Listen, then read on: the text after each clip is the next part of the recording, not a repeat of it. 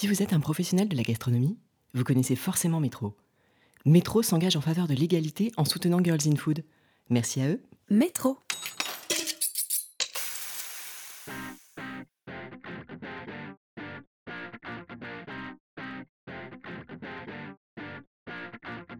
Sandra Salmanji, alias Sanji, est autrice, créatrice du blog Bollywood Kitchen et fondatrice d'une agence de conseil en cuisine indienne. Ce qui lui permet à la fois de créer des cartes pour des restaurants, de monter des collaborations avec des marques qui l'inspirent et de développer un univers très personnel. En lançant un peu par hasard un blog de cuisine indienne il y a 11 ans, après une carrière dans la mode, Sandra a tiré le fil d'un univers professionnel unique et qui ne ressemble qu'à elle. Elle a construit son activité autour de ses talents et de ses passions, n'hésite pas à aller à la rencontre des gens qui l'inspirent et s'épanouit dans ses collaborations nées d'une envie partagée avec toute la spontanéité qui la caractérise. Dans cet épisode, vous découvrirez comment on crée son métier sur mesure, comment gérer l'exposition quand on est le visage de sa marque et comment oser tout simplement. Je dois vous dire que mon échange avec Sandra m'a boosté comme jamais et j'attends avec impatience vos impressions sur cet épisode survitaminé. Si vous aimez ce podcast et que vous voulez m'aider à le faire connaître, laissez un commentaire et 5 étoiles sur Apple Podcast ou sur votre appli de podcast préféré. Vous êtes prêts à passer à table? Je suis Adeline Glibota et voici le portrait de Sandra Salmanji dans Girls in Food. Bonjour Sandra Salmanji. Bonjour Adeline. Est-ce que tu peux te présenter aux auditeurs de Girls in Food? Ouais, alors écoute, je m'appelle Sandra Salmanji, certains me connaissent sous le pseudo de Sanji. Euh, c'est un petit pseudo que je me suis inventé euh, quand j'ai commencé la cuisine indienne. Euh, j'ai 42 ans, j'ai deux enfants, j'ai fait des études de marketing et j'ai créé il y a à peu près 11 ans Bollywood Kitchen. Mhm, tu vas nous en dire plus. Si on fait un petit retour en arrière dans ton enfance, est-ce que la cuisine c'était quelque chose d'important dans ta famille? Alors important, c'est pas le mot, c'était super important. C'était central, c'était euh, c'était tout en fait. Euh, je me rends compte, enfin je me rends compte surtout aujourd'hui, je crois. Euh, j'ai grandi dans une famille effectivement où tout tourne autour de la cuisine, mais c'est pas que ma famille. Je pense que c'est aussi un truc très culturel. Euh, chez nous, les Indiens. Euh, il y a vraiment énormément de choses qui tournent autour de la cuisine, que ce soit euh, bah, évidemment les repas, mais il y a aussi un lien social très fort en fait qui, qui crée, enfin on crée vraiment des liens sociaux avec la cuisine, avec des fêtes, avec bah, la manière dont on reçoit les gens, quoi, je mmh. trouve. Ah bah justement, ça me fait une transition parfaite. Est-ce qu'il y a un plat bah, de fête peut-être, de célébration, ou même un plat du dimanche qui te reste en mémoire, qui a, qui a marqué vraiment ton enfance? Il y en a plusieurs. Alors déjà, euh, il y a forcément euh, les fameux, je dis vraiment les fameux parce que c'est vraiment une blague dans notre famille, mais les fameux samosas de ma mère. parce que bah, déjà, ça prenait des, des, des, énormément de temps à être fait et qu'elle a toujours voulu nous transmettre sa recette des samosas qu'elle faisait de A à Z, la pâte, la garniture, tout.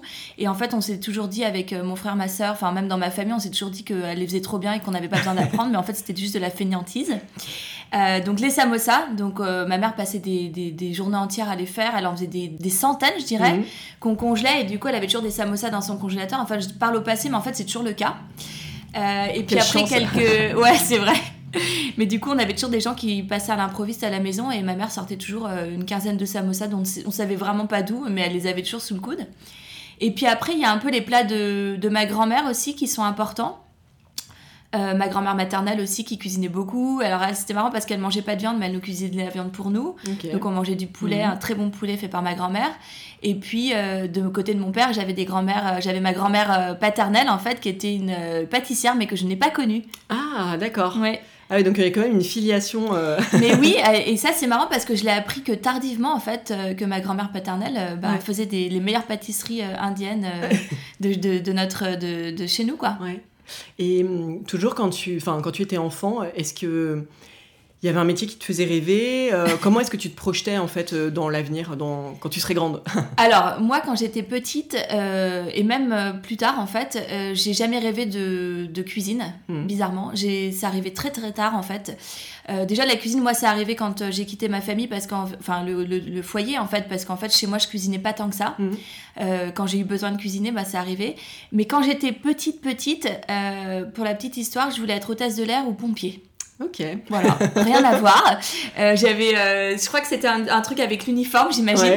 L'aventure, je sais pas. Et ma mère m'avait dit, t'es sûre, faudra que tu réfléchisses quand même. Et puis après, j'ai fait des études qui ont fait que ça a complètement changé. Mais même pendant mes études, en fait, je savais pas ce que je voulais faire. D'accord. Ouais, c'est pour ça, que j'ai fait du marketing. Ça, c'est intéressant. Bah, justement, on va, on, va, on va revenir sur ce point-là maintenant. Mhm. Euh, donc, euh, bah, tu as, tu as fait, euh, tu es allé au lycée. Exactement. Voilà, donc sans forcément d'idée très précise de ce que tu voulais faire. Aucune. Mais alors, et tu as choisi le marketing. Alors, pourquoi? Eh Comment? ben, en fait, très bizarrement, je pense que au départ, quand j'ai eu mon bac, j'ai eu, j'ai, en fait, je me suis dit que j'allais faire des, études courtes. Mm bizarrement. Parce que ça n'a pas du tout été le cas. Donc j'ai. Est-ce que tu avais envie d'entrer très vite dans la vie active Tu te projetais tout de suite dans le travail Parce que les études m'ennuyaient. Et que ça m'intéressait pas. Euh, j'ai eu des problèmes. Enfin, j'étais pas. J'étais presque en échec scolaire en fait au collège. Mmh. Euh, je me suis rattrapée grâce à des profs au lycée et après en fait ça s'est plutôt très bien passé puisque j'ai eu mon bac. Euh, avec mention et que voilà. Mais ça a été un peu compliqué mes études. J'en garde pas forcément que des bons souvenirs, en tous les cas avant le bac. Et quand j'ai eu mon bac, en fait, je me suis dit bon, je vais pas m'arrêter là quand même. Il faut quand même que je trouve ma voie. Donc là, j'ai voulu faire un truc très généraliste. Donc j'ai fait un DUT technique de commercialisation mmh. en me disant, comme j'avais grandi dans une famille de commerçants, euh, que ça allait forcément. J'avais cette, cette, espèce de boss du commerce en fait, tout bêtement, hein, comme tous les Indiens d'ailleurs. et je me suis dit, un DUT c'est cool parce que c'est rapide et diplômant. Mm. Donc euh, je vais faire deux ans, ça va être bien, et puis euh, je verrai dans deux ans parce que dans deux ans, ben. si j'ai envie de m'arrêter, je m'arrête. Et puis si j'ai pas envie de m'arrêter, je continue. Mm. Donc là, comme j'avais un très bon dossier, ben, je me suis retrouvée prise dans deux DUT, donc le DUT de Sceaux et le DUT de Paris. Mais j'avais envie de quitter euh, ma famille parce que j'habitais pas très loin de Sceaux. Donc je me suis dit non, mais en fait j'ai envie d'aller à Paris. Mmh. Donc j'ai choisi le DUT euh, Paris 5. Et là, j'ai passé deux années hyper studieuses. Mais alors hyper studieuse, c'est-à-dire que je j'avais un objectif euh, travail, travail, travail. J'étais bien entourée, je crois. Et j'ai jamais autant bossé de ma vie. Donc entre les stages, enfin vraiment c'était en, plus une ambiance un peu amphi. Donc je grattais, je grattais, on travaillait énormément travaux de groupe, etc. Et en fait, j'ai adoré cette période-là. Mm. Euh, je me suis un peu construite aussi parce que bah, j'étais un peu, euh, du coup, j'étais un peu à Paris, donc euh, je commençais à sortir, on commençait à faire la fête, je commençais à me faire des copains un peu, enfin voilà, un peu à Paris, quoi. Même si j'avais toujours mon groupe de copains de lycée qui j'ai toujours aujourd'hui que j'adore. et là, à la fin de mon DUT, je me suis dit, bah, ce serait dommage de, de s'arrêter là. Et en fait, je voyais tous mes copains qui partaient en école de commerce et qui postulaient, en fait, à l'époque, on était en admission parallèle. Donc, euh, je me suis dit, bah, tiens, si je si j'essayais, si je tentais le coup sur une école de commerce, et je me suis fait un petit peu euh, engrainer par mon entourage, et donc, je me suis retrouvée en école de commerce. Et assez facilement, parce que j'avais encore une fois un très bon dossier. Donc là, j'ai intégré l'ISC, mhm. donc euh, à Porte d'Anière, une école de commerce, voilà. Et, et, là, en fait, à, ce, à ce moment-là, l'idée c'était plus de pousser tes études que tu savais toujours pas ce que tu voulais Exactement. faire. et en fait, euh, l'école de commerce, c'est génial. Ça t'ouvrait d'autres portes. Bah ouais. Mm. Et puis, euh, l'école, c'est l'avantage de l'école de commerce, c'est qu'en fait, je savais que j'avais plein de voies devant moi. Alors, j'étais intéressée par plusieurs sujets. J'étais intéressée par euh, le marketing au sens large du terme, sans vraiment savoir exactement précisément quoi. J'étais intéressée par les ressources humaines. Mm. et j'étais intéressée un peu par la, par la finance, mais pas trop J'aimais bien les chiffres à l'époque, mais grâce à un prof de maths que j'avais eu au lycée, donc je me disais, bon, l'école de commerce c'est génial au final parce que je vais pouvoir goûter à tout ça et puis on verra bien. Donc j'ai commencé mon école de commerce. Et effectivement, j'ai pris plein d'électifs très différents, donc des espèces d'options euh, qui me permettaient de toucher un peu à tout. Et mon premier stage d'école de commerce, en fait, je l'ai fait en ressources humaines. C'était vraiment ce qui m'intéressait. Euh, comme j'avais, euh, comme j'étais quelqu'un déjà de très pragmatique et de très euh, fonceuse, on va dire. Euh, j'ai voulu être sur le terrain très rapidement et j'ai fait mon premier stage dans une agence intérim. D'accord. Voilà. Je recrutais en fait, je triais des CV, je recrutais. Euh, c'est là où d'ailleurs je me suis fait une de mes meilleures amies aujourd'hui, qui était ma chef. Et, pour le coup, en fait, j'aimais bien, mais, mais ça m'a suffi. Ouais, c'était pas, pas le coup de foudre pour la discipline. Pas du tout. Quoi. Mm. C'était pas du tout le coup de foudre. Après, peut-être que les ressources humaines, enfin, l'agence intérim, c'était peut-être pas l'idéal. Mais au moins, j'ai vu ce que c'était euh, le recrutement, ce qui, mm. ce qui me bottait un petit peu, c'était ça, quoi. Bref, je continue mon, école de commerce et là, euh, je m'oriente euh, sur ma troisième année parce qu'il fallait bien le faire et que j'avais pas le choix. Je m'oriente vers le, le, marketing, achat et la logistique et la distribution. Donc c'était un électif un peu global qui était euh, fait pour euh, se diriger vers des métiers dans la grande distribution. Moi, j'avais un prof en fait de marketing achat euh, distrib qui me faisait rêver en fait avec les, histoires de Leclerc, d'Edouard Leclerc, Félix Potin, je trouvais ça génial et je me disais la grande distrib, c'est pour moi. Mais au sens, ce qui t'intéressait là dans c'était les achats et la logistique. Ouais, mais c'était le côté entrepreneuriat dans le dans le dans ce côté les histoires qui t'intéressaient dans la dans la grande distribution là, c'était parce que c'était des, des success stories? Un peu. Mais je me rends compte parce que tu me le dis là, mais oui, oui, il y avait le côté success story et puis avait le côté un peu révolutionnaire aussi. J'aimais mm. bien ce côté. Euh, le gars il s'est quand même dit euh, je vais euh, je vais je vais je vais créer en fait la grande distribution. Je vais créer en fait le fait que les gens puissent aller dans des magasins. C'est quand même incroyable. Bon après ça a beaucoup évolué et aujourd'hui c'est ça évolue toujours d'ailleurs. Je trouve ça mm. intéressant. Mais euh, j'ai encore un petit peu euh, été un peu orientée par un autre prof qui m'avait dit attention euh, Sandra, la grande distribution c'est un milieu qui est très difficile physiquement. tu, vas, tu vas commencer en étant chef de rayon, ça va être dur, tu vas te retrouver dans un milieu très masculin, la logistique dans la grande distrib c'est hyper compliqué, sois prête. Mm. Et là en fait je me suis dit, ouais, c'est peut-être un peu chaud en fait. Et donc j'ai gardé cette casquette un peu marketing et achat et je me suis orientée dans un domaine qui me bottait beaucoup plus à l'époque, qui était le prêt-à-porter. Et euh, j'ai fait mon premier stage, donc d'école de commerce, mon dernier stage finalement, pardon, euh, d'école de commerce, mais le grand stage de fin d'études euh, dans une grande maison de mode. Et là, je me suis dit, c'est la révélation. Voilà ce que je veux faire de ma vie. Je veux être chef de produit dans le prêt-à-porter. Et donc j'ai fait ce stage chez Agnès B. Hmm. Super boîte, c'était génial. Ah ouais, une marque. et puis même une espèce d'esprit d'entreprise Enfin, tout était parfait. Euh, je fais mon stage de fin d'études. Je... Ce qui est un peu bizarre dans mon école de commerce, c'est qu'il fallait que je retourne encore en, en études pendant 4-5 mois. Donc en gros, je pouvais pas enchaîner avec un contrat, mais de toute façon, ils m'en proposaient pas spécialement à ce moment-là parce qu'il n'y avait pas de, de poste. Mm. Sauf que donc, je finis mon école de commerce et là, Agnès B me rappelle en me disant euh, Sandra, on a un poste pour toi, euh, puisque tu connais déjà la, maison on a, en fait, j'avais mon boss de l'époque, en fait, qui partait en fongicif, en fait, il, partait en formation et on me proposait de le remplacer pendant euh, huit mois. Mm. Donc génial. Je me dis en fait, euh, j'ai toujours eu un peu l'impression qu'en fait, euh, ma voix était un peu tracée très naturellement. Je me suis jamais posé beaucoup de questions, donc j'y suis allée. Mm.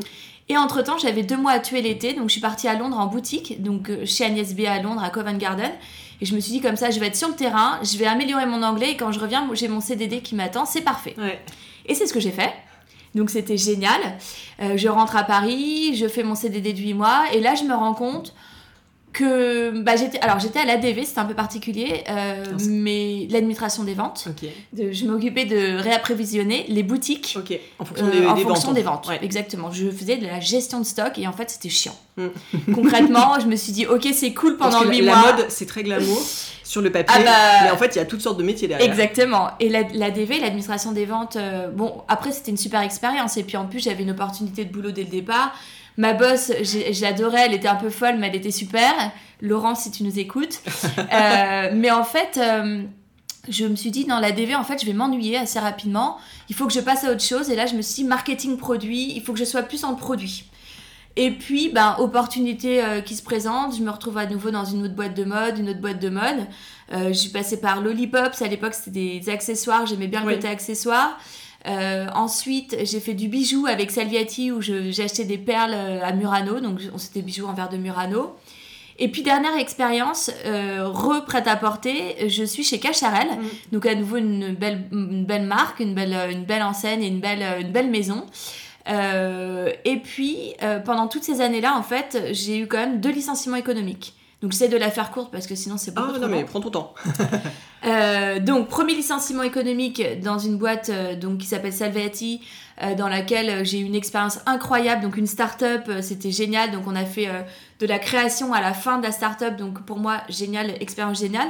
Donc en fait tu as vu je me permets de tu as vu des formats d'entreprise aussi très différents. Entre une, une, boîte comme Agnès B qui est certes une boîte très incarnée parce que Agnès B c'est une personne qui existe. Voilà, et, et, voilà. une, vraie, structure. Et une start-up où je suis arrivée, on était euh, quatre. Mm. Et euh, je suis partie, on avait ouvert euh, quatre boutiques, où je mm. voyageais à travers le monde, on refermait des boutiques, on avait des corners dans les grands magasins. on était des grosses équipes, quoi. Donc c'était c'était génial aussi. Donc que des bonnes expériences sur lesquelles à chaque fois je me disais, eh ben en fait Bon, après, je suis un peu hyperactive et j'aime, j'aime le travail, j'aime bosser. Donc, je me disais, mais en fait, euh, tout ça, ça va me construire. Et en fait, je vais rebondir et je rebondissais à chaque fois et ça me construisait et c'était génial. Donc, le côté, en fait, euh, licenciement économique dont tu nous as parlé, parce qu'il y a certaines personnes, ça pourrait les, les, miner, elles pourraient se dire, oh, je suis déprimée. Ouais. Toi, c'était pas le cas. Toi, tu bah, disais, ça va être une autre opportunité derrière. Ouais. Euh. Alors, la première, le premier licenciement économique, en fait, au moment où je, je, quitte la boîte, en fait, j'avais déjà retrouvé un autre poste. Donc, en fait, aucune, aucune, aucun question je partais et je commençais à regarder ce qui se passait et je trouve autre chose et les, choses s'enchaînaient. Oui. Je sais pas si c'était l'époque qui voulait ça, mais j'ai l'impression que j'avais jamais eu de difficulté à trouver euh, du travail. Donc voilà, donc euh, premier licenciement éco, je rebondis.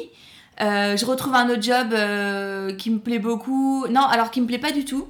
Je citerai pas la marque, mais je me retrouve dans une boîte que tout le monde connaît, mais qui a été un enfer total. Ok. Pareil, je pars avant la fin de ma période d'essai, je rebondis, et là, je rentre chez Cacharel. Et là, je me dis, super belle boîte, enfin, quand même une très belle image. Mm. Dis-moi. Je veux juste, euh, je veux juste revenir sur cette, justement cette expérience qui n'était pas une bonne expérience. Je suis une marque qu'on ne citera pas. Ouais. Comment est-ce que tu... Parce que tu as beaucoup de gens qui, euh, tu vois, ça se passe pas très bien pendant la période d'essai. Et qui souffrent. Qui restent et qui souffrent. Ah bah moi, comme je Comment est-ce que Qu'est-ce que, euh, tu vois... Euh, parce que ça, je trouve que c'est aussi une bonne, un bon conseil à donner aux gens. C'est si vous sentez que ça se, ça se passe pas bien, euh, ne vous, il faut pas rester dans un environnement toxique. Bah moi je le dis encore à mes amis aujourd'hui parce que je, je, le vois très bien autour de moi. Je vois très bien les gens autour de moi qui souffrent. Euh, qui acceptent de souffrir et puis tu as ceux qui rebondissent. Alors c'est un tempérament aussi. Je pense que j'ai un tempérament qui fait que euh, j'aime pas qu'on marche sur les pieds et j'aime pas trop euh, j'aime pas trop me laisser envahir par des choses négatives. Pour moi en fait, à l'époque surtout parce que j'étais quand même un peu plus jeune aussi, hein, j'avais pas Enfin, tu vois, j'avais pas d'enfants, j'avais, j'avais pas trop de, j'avais pas des enjeux trop gros non plus, donc je mhm. pouvais peut-être me permettre à cette époque-là de me dire, bah en fait, je, je, je, suis pas là pour souffrir, comme j'aime bien le dire souvent. Euh, en tous les cas, sachant que j'étais en période d'essai et que ça se passait déjà super mal, il était hors de question que je, que je, que je signe un contrat dans cette boîte. Mm. Enfin, tu vois, à ce moment-là, je me disais, mais, euh, mais quitte à avoir euh, une petite période à vide ou de chômage ou quoi que ce soit, et en fait, ça n'a même pas été le cas, en fait. Je, je crois que ça devait être un plus courant de l'été. Euh, je suis partie un peu en vacances et puis en septembre, je, je re un contrat, tu vois. Je pense que ça, c'est un. Enfin, moi, je trouve que c'est un message euh, vachement important parce ben, que, surtout, tu vas dans un univers comme. On va faire le parallèle avec la cuisine, qui a un environnement parfois difficile, surtout pour les femmes. Euh, ça ah peut bah être aussi un conseil voilà, à partager ben, de, ne pas s'acharner en fait quand l'environnement n'est pas propice. Parfois, quand on est dans le, la tête dans le guidon aussi, je pense qu'on ne s'en rend pas forcément compte à quel point on est en train de souffrir. Hein. Moi, ce qu'il y a, c'est que j'avais pas trop la tête dans le guidon. Euh, je pense que j'étais un peu détachée. J'étais pas encore attachée puisque je venais de rentrer. Et en fait, je l'ai vu tout de suite que ça n'allait pas. Donc mm. en fait, euh, ben salut. J'ai envie de dire euh, vite, taillot quoi. Donc bon, après c'était une période assez compliquée pour cette boîte-là parce qu'elle se faisait racheter et du coup il y avait une pression hallucinante. Moi, je vois les gens qui sont restés dans cette boîte, je me dis mais Enfin, je sais pas, peut-être qu'elles étaient au-dessus du truc, ou je sais pas comment les gens vivaient ça, mais je, je comprends pas qu'on puisse le vivre bien. Mm. Et je pense qu'il y a des gens aujourd'hui qui, qui, souffrent au boulot. Tout à fait. il y en a plein. Et qui l'acceptent. Ouais. C'est euh, c'est complètement fou, quoi. Mm. Donc voilà, donc euh, suite à ça, euh, je rentre chez Cacharel, ça se passe plutôt bien. au départ, je rentre dans, un, dans, un, dans un service assez particulier de chez Cacharel qui est euh, en fait toute la partie euh, prêt-à-porter homme et déstockage. Mm. Donc en gros, il y avait une ligne de prêt-à-porter chez Cacharel qui était destinée un peu à la, euh, comment dirais-je, au marché étranger sur lequel je travaillais. Et je m'occupais en même temps de toute la partie prêt-à-porter déstockage, c'est-à-dire que je m'occupais par exemple des ventes, ventes ce genre de trucs. Et on avait également des boutiques qui s'appellent, qui s'appelaient, parce qu'elles n'existent pas, Ouais, Cacharel Stock et Cacharel Outlet mm. euh, en Europe et euh, à l'époque euh, la, boutique historique était rue d'Alésia mm. qui a fermé entre temps mais bon il s'est passé plein de trucs chez Cacharel et là je rentre chez Cacharel je rentre en CDI et au bout de six mois donc je valide mon CDI et là on m'annonce un plan social et là je me dis bon on m'a lancé un plan social mais d'un autre côté moi je suis à la partie des stockages euh, ça va pas m'incomber, sachant que c'est la seule partie aujourd'hui qui permet de gagner un peu d'argent avec les licences L'Oréal, tout ce qui était parfum, etc. Et on me dit, bah non, pour l'instant, effectivement, tu n'es pas euh, affecté par le plan social. Mais euh, ça va être un peu compliqué pour la boîte parce que bah, parce que c'était compliqué globalement et qu'il se passait plein de trucs chez Cacharel sans rentrer dans les détails. Et finalement, un an et demi plus tard, donc au bout de deux ans, je me fais quand même licencier éco de chez Cacharel et je pars cette fois-ci euh, en, en fait, c'est un peu compliqué. C'est-à-dire que les six derniers mois, avant de me faire licencier, en fait, j'ai plus, j'ai plus de travail. Je suis chez KHRL, mais je, je j'ai plus d'activité puisqu'en fait, j'attends finalement entre guillemets que Le on me licencie. Sauf qu'en fait, encore une fois, euh, je ne peux pas attendre, je ne peux pas m'ennuyer, c'est impossible, c'est pas dans mon tempérament. Et c'est là en fait que Bollywood Kitchen est né. Ah. Ah, on en est là. En fait, à l'époque, mm. donc c'était en 2011 à l'époque, les blogs euh, commençaient à être intéressants. Hmm. Je ne sais pas si tu te rappelles, mais euh, si vous vous rappelez, mais à l'époque, euh, les, les, blogueurs, en fait, il n'y avait pas Instagram. Il hein. faut que je resitue le, contexte. Hein. Ouais. Il y avait Facebook à fond. C'était hmm. vraiment quelques années après les débuts de Facebook. Moi, je, je, je, crée un blog en fait parce que je suis toute seule devant mon bureau et que je m'ennuie. Mm. Donc je me dis, bah, je vais créer un blog. Et à l'époque, en fait, c'était hyper drôle parce que mes amis me disaient, mais euh, tu vas créer un blog de quoi? Et moi, je leur disais, bah, je sais pas. J'hésite. Et du coup, j'hésitais. Je savais pas de quoi. Au départ, euh, ça, ça, aurait pu être un blog lifestyle. Euh, comme j'étais dans la mode, mes copines me disaient, mais tu vas créer un blog de mode? Bah ouais, pourquoi pas Ouais, bah, tiens, un blog de mode, ça peut être marrant. Et en fait, non, je me voyais pas du tout m'exposer puis en plus, j'étais pas une grosse modeuse en fait. Mm. J'aimais bien la mode, mais j'étais pas, euh, j'étais pas une fashion victime ou quoi. Donc je me suis dit, mais qu'est-ce que je vais raconter dans ce blog? Et là, en fait, je me rends compte que je commence à bien aimer cuisiner, à recevoir. Euh, ce qu'il faut dire, c'est que moi, j'ai quitté euh, mes parents assez tard. Chez moi, ma mère, elle avait le monopole de la cuisine, hein, mm. soyons clairs. J'avais pas trop le droit de cuisiner quand elle était dans la cuisine. Donc je cuisinais quand ils étaient absents et je cuisinais pas trop. Donc en fait, j'ai commencé à cuisiner quand je suis euh, devenue indépendante et quand j'ai quitté le foyer, c'est-à-dire assez tard. Moi, j'étais très bien chez mes parents, donc je crois que j'ai quitté mes parents, je vais avoir 25 ans. Mmh. Euh, mais bon voilà, donc j'ai commencé à cuisiner un peu tard et à cette époque-là en fait, à l'époque où j'étais chez Cacharel finalement. Donc en fait, ça avait l'air de se goupiller pas mal. Donc j'avais mon blog de cuisine qui, bah, je me suis dit bah tiens, je vais avoir le temps de l'alimenter parce qu'en fait alimenter un blog, alors à l'époque certainement beaucoup plus qu'aujourd'hui, mais c'était hyper hyper long. Parce que euh, bah, WordPress c'était hyper long, tout était hyper long, les photos c'était une galère. On faisait pas des photos à l'iPhone, hein, on n'avait pas du tout. Euh, c'était avec un vrai appareil photo. On avait un vrai appareil qu'on déchargeait, on faisait des photos. Enfin moi j'étais nulle. Je dis pas que je suis bonne aujourd'hui, mais c'est plus simple. Mm. Du coup ça prenait vachement de temps, donc moi ça m'occupait. Donc j'alimentais mon blog et puis, euh, j'ai commencé en fait à côtoyer des blogueurs. Donc c'est vraiment le début de mon activité aujourd'hui. Mais Bollywood Kitchen, à la base, c'est juste un blog. C'était pas du tout censé être euh, mon activité actuelle. Ça servait à, meubler en fait euh, ton temps euh, quand tu avais un peu trop de temps libre. Et à cette époque-là, si on m'avait dit qu'aujourd'hui ça deviendrait mon métier, mais d'ailleurs mes parents en, en rigolent encore hein, en disant mais si on avait su que ça allait devenir ton métier, mais c'est improbable. Même mes amis ils me disaient mais c'est pas possible, c'est juste improbable quoi. Et donc je commence à commences à faire ce blog, à bah. côtoyer d'autres, la communauté finalement des blogueurs. Exactement. Donc ce qu'on appelle les dino blogueurs. Donc nous les blogueurs qui ont vraiment un blog, qui avons un blog et qui continuent à l'alimenter. Euh, donc j'ai commencé à me faire un petit réseau de blogueurs. Donc euh, hyper drôle. À l'époque, euh, les blogueurs, nous, on était invités un peu partout. Mhm. On recevait des cadeaux, on était invités, on créait. Enfin, c'était assez marrant. J'allais au restaurant, je côtoyais bah, les copains euh, d'inoblogueurs, euh, donc sans les citer, mais Dorian, Rekia, enfin tous ces Pascal Wix, etc. Et j'ai commencé à me faire un petit réseau et surtout j'ai rencontré une sorte de pas, je dirais pas que c'était mon mentor, mais quelqu'un qui m'a un peu euh, permis de, de, de, m'élever, on va dire, et qui m'a dit un jour. Donc j'ai rencontré par hasard le fondateur de 750 grammes, donc Damien, et il m'a dit mais tu sais que tu as créé le seul blog français de cuisine indienne. Et là, je dis, ah bon Et moi, je tombe un peu dénue. Je dis, ah oui, oui, bah écoute, euh, je, je pensais pas. Euh, enfin, pour moi, ce blog, c'était pas. Euh, enfin voilà, c'était vraiment. je pensais pas du tout que j'allais en faire quelque chose. Et il me dit, mais c'est génial, tu peux en faire quelque chose. Et là, je me dis, bah ouais, pourquoi pas Et du coup, j'ai commencé à faire des vidéos avec Damien sur 750 grammes, mes premières vidéos de cuisine. Euh, lui, euh, bah, il m'invitait aux événements, euh, il me faisait travailler, je faisais des événements pour 750 grammes, on faisait des événements blogueurs à l'époque, ils avaient mm. un atelier, donc on était entre blogueurs, on cuisinait ensemble pour des marques, on commençait à gagner de l'argent, soyons clairs. Oui. Et ça Parce a démarré un peu comme ça. chez Cacharel Pas du tout, non, non. Là, c'était ah, déjà fini. En fait, ah oui. Donc en fait, pour en revenir sur Cacharel, donc je me fais licencier et là, je me dis, je rebondis pas. Cette fois-ci, je rebondis pas. Je me prends une petite année tranquille et je fais des trucs pour moi. Oui, c'était un côté, une année sabbatique un peu.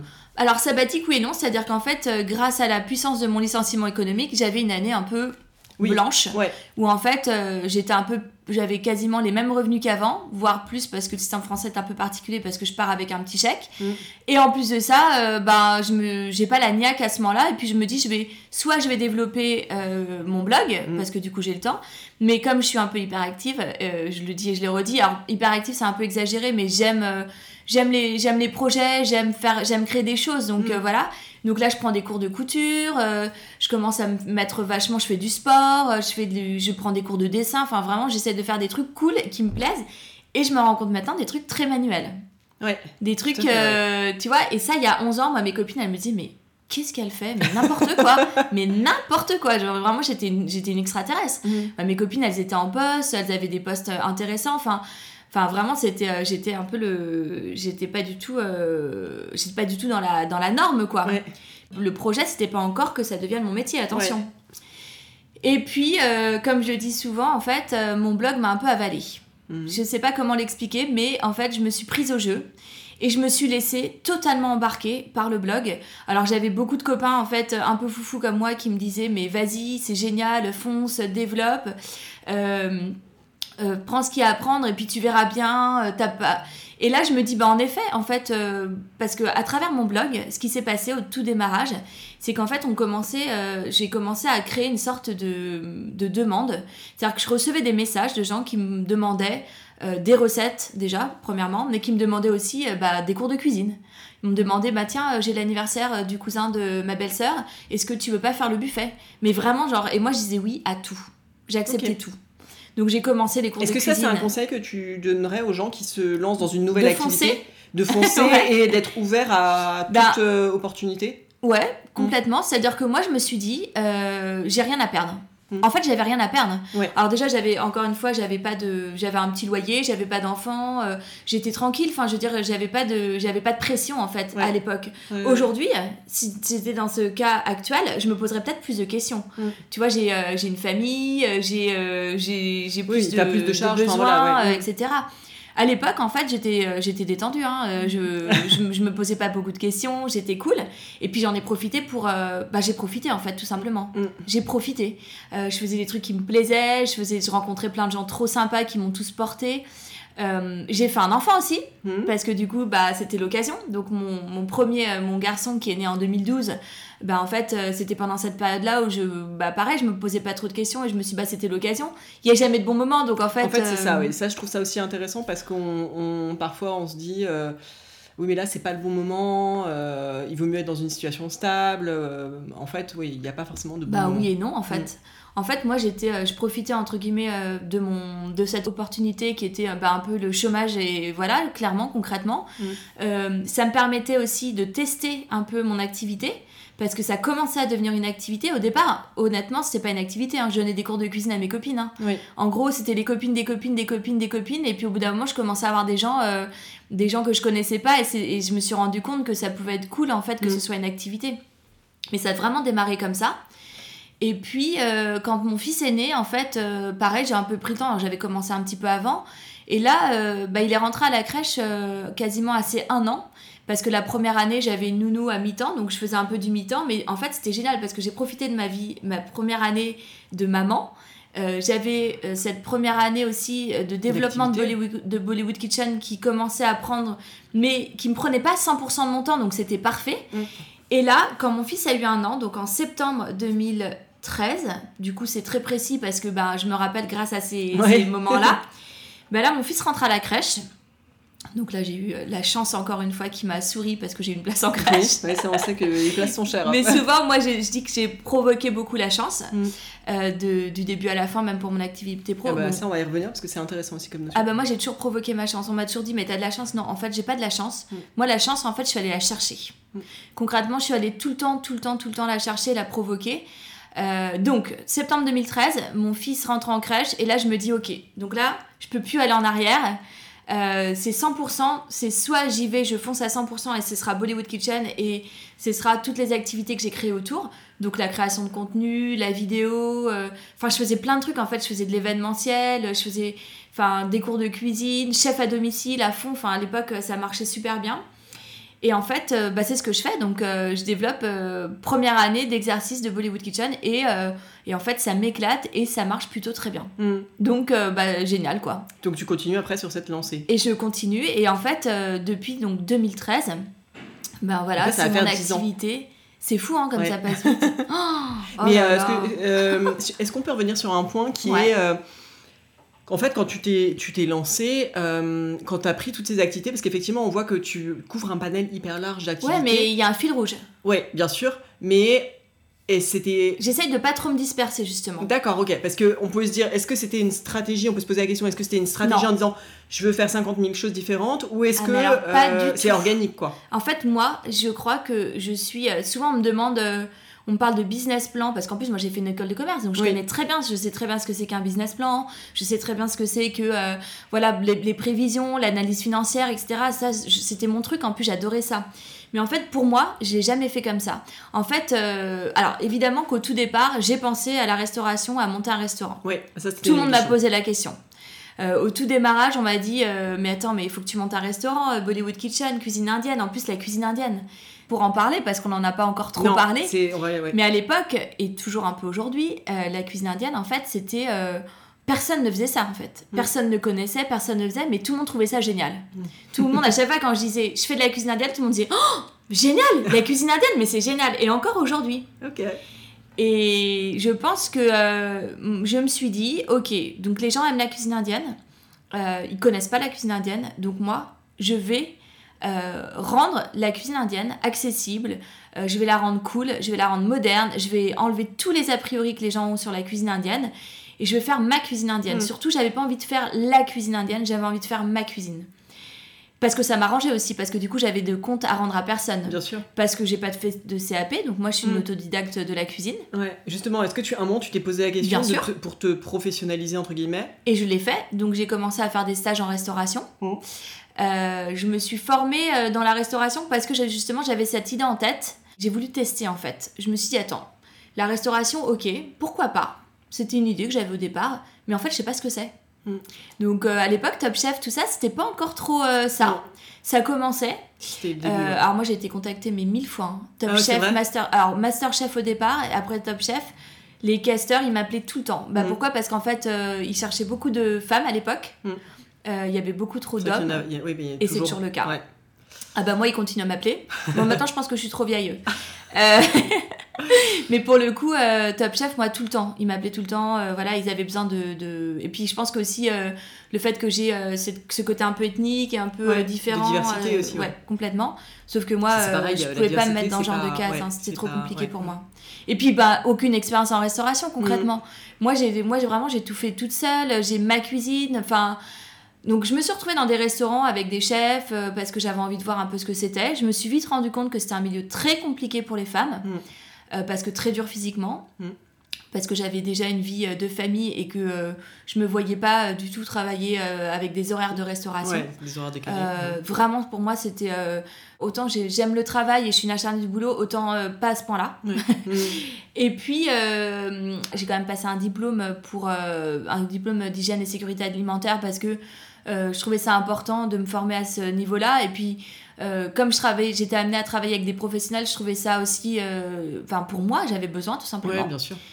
par contre, le CAP, non. Je voyais pas l'intérêt voilà, dans mon bah, activité. C'est vrai que c'est sur un référentiel de cuisine traditionnelle française. Exactement. Donc pour de la cuisine indienne, c'était bah, à un moment, je me suis quand même posé la question en me disant est-ce que ça peut m'apporter quelque chose? Et en fait, quand j'ai regardé les programmes, je me suis dit bah que non. Mm. Donc j'ai continué euh, dans ma petite voie euh, tranquille et, euh, et je regrette pas trop en fait. Je mm. regrette pas, je pense que ça m'aurait pas forcément porté ou quoi que ce soit. Et aujourd'hui, bah, du coup, bah, j'ai développé une multitude d'activités autour de la cuisine indienne. Mm. Donc, si tu veux, on peut les répertorier. Bien sûr. Euh, voilà. Alors petit panorama. D'année en année, ça a beaucoup changé. Mm. Parce que par exemple, tu vois, ma casquette euh, chef à domicile, à l'époque, 2013-2014, euh, ça cartonnait. C'était un truc. je pense qu'il y a des, effets de mode très forts en fait avec la cuisine. Et ça, à l'époque, en fait, ça cartonnait. Aujourd'hui, c'est plus trop le cas. Je pense que le Covid euh, est un peu passé par là, c'est-à-dire qu'on a aussi peiné à reprendre un peu cette activité de dîner à la maison avec des gens, etc. Et puis peut-être que moi aussi, hein. Euh, j'ai eu envie moins, envie, ouais, et puis moins de moins de enfin moins envie aussi peut-être de travailler le soir et les week-ends mm. parce que vie de famille parce que euh, voilà et puis parce que je suis vieille aussi je vieillis Mais j'aimais bien cette casquette-là, j'aimais bien rentrer dans le, dans le quotidien des gens, je trouvais ça cool. Euh, j'étais souvent super bien accueillie et puis j'aimais bien cette proximité avec les gens, ça c'est un mm. truc que j'ai toujours aimé. Mm. Donc voilà, donc les cours de cuisine, les ateliers, euh, tout ça c'est vraiment une grosse partie euh, de mon travail que j'adore. La partie un peu transmission, la partie voilà événementielle aussi que j'adore. Ensuite, il y a eu une autre casquette qui est arrivée assez rapidement, donc en 2015. Euh, qui est l'édition. Mhm. Donc, euh, ah, ça, j'aimerais bien qu'on parle de, de, ton premier livre. Alors, comment, s'est fait ce projet? Encore une fois, euh, j'avais en tête, je me disais, mes amis aussi autour de moi, mais il faudra que tu t'écrives un livre. moi, je... Parce qu'on te demandait beaucoup de recettes, tu nous l'as dit. Exactement, mais j'avais mon blog. Donc, d'un autre côté, moi, mon blog, ça me suffisait pour, des, pour transmettre mes recettes. Mm. Et puis euh, le, livre pour moi de cuisine, c'était un énorme fantasme. Je me disais quand mes amis me parlaient de livres, j'étais là, non mais attends, je suis pas auteur, ça va pas, non, je vais pas écrire des livres de cuisine, c'est n'importe quoi. Et un jour, en fait, j'ai une éditrice qui m'envoie un mail et qui me propose d'écrire un livre. Donc mon éditrice actuelle, Aurélie, euh, donc de chez euh, Mango Édition, donc groupe Fleuris, et elle m'envoie un mail et elle me dit, elle me dit un mail assez court. Elle me dit voilà, je vous suis sur sur votre blog et sur les réseaux depuis quelques temps. Euh, je me disais peut-être que vous aimeriez écrire un livre. Et là, je disais, what? Un livre, moi? Et en fait, j'étais tellement choquée par ce mail, mais de d'excitation, que je lui ai pas répondu tout de suite. non mais la gogole.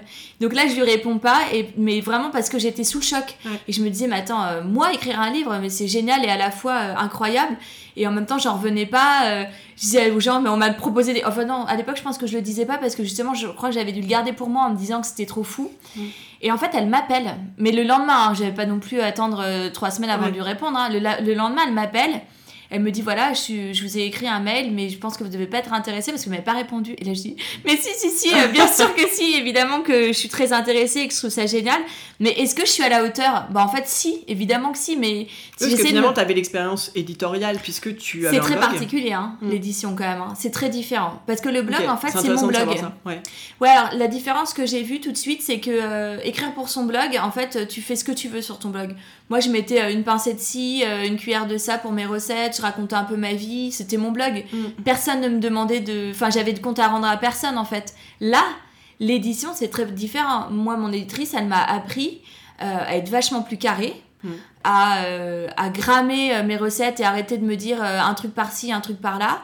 Donc je suis devenue hyper rigoureuse dans mes recettes. Est-ce que ça a influencé la manière dont après tu as, tu as continué à alimenter ton blog?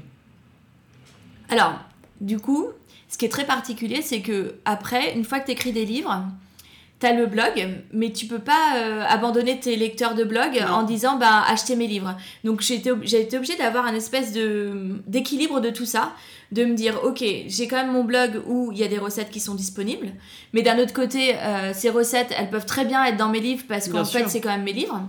Et puis j'ai des recettes de base que de toute façon on veut avoir mm. dans un livre de cuisine indienne. Donc euh, ça a été un peu un, vrai sujet ça. C'était de me dire qu'est-ce que je mets dans mes livres et qu'est-ce que je mets dans mon blog? Mm. Parce que mon, mon, blog il est gratuit, il est accessible gratuitement, donc euh, tu peux y aller, enfin tout le monde y va et, et je sais que voilà, euh, j'ai même pas besoin trop de l'alimenter parce que comme j'ai un blog, en fait. exactement, qui reste en ligne. Et... Bah, les gens qui veulent, qui cherchent de la cuisine indienne, ils vont sur mon blog concrètement et en fait ils attendent pas forcément de la nouveauté. Ils ont les recettes de base, ils vont les faire. Euh, moi, je suis pas de ces blogueurs euh, à devoir alimenter en permanence pour mm. être euh, dans la plaque et pour, et pour correspondre à une tendance mm, mm. ou même pour, pour avoir des nouveautés. Moi, j'ai pas vraiment besoin de nouveautés. Parce que, voilà, de toute façon, 80% de mon lectorat, ils viennent pour les nanes. Soyons clairs. Ah, c'est vrai? Ouais les gens qui viennent, euh, qui atterrissent sur bollywoodkitchen.com, c'est parce qu'ils ont recherché la recette du nano fromage. C'est clair et net. Il n'y a pas, euh, c'est voilà. Et du coup, euh, je la voir après. et à partir de là, je sais que bah, s'il y a d'autres recettes, c'est cool. Et puis les gens qui me suivent depuis des années, ils sont contents d'avoir donc donc je continue à l'alimenter, mais clairement de manière très irrégulière. Et parce que j'ai plus le temps aussi. Mm. Euh, mais les livres, c'était autre chose. Donc du coup, j'ai dû un peu me réinventer dans mes livres. Euh, j'ai dû aller plus loin concrètement. Euh, c'est un vrai boulot, c'est énormément de boulot, l'édition. là, j'ai écrit quand même 8 livres. Donc c'est beaucoup en l'espace de 6 ans du coup.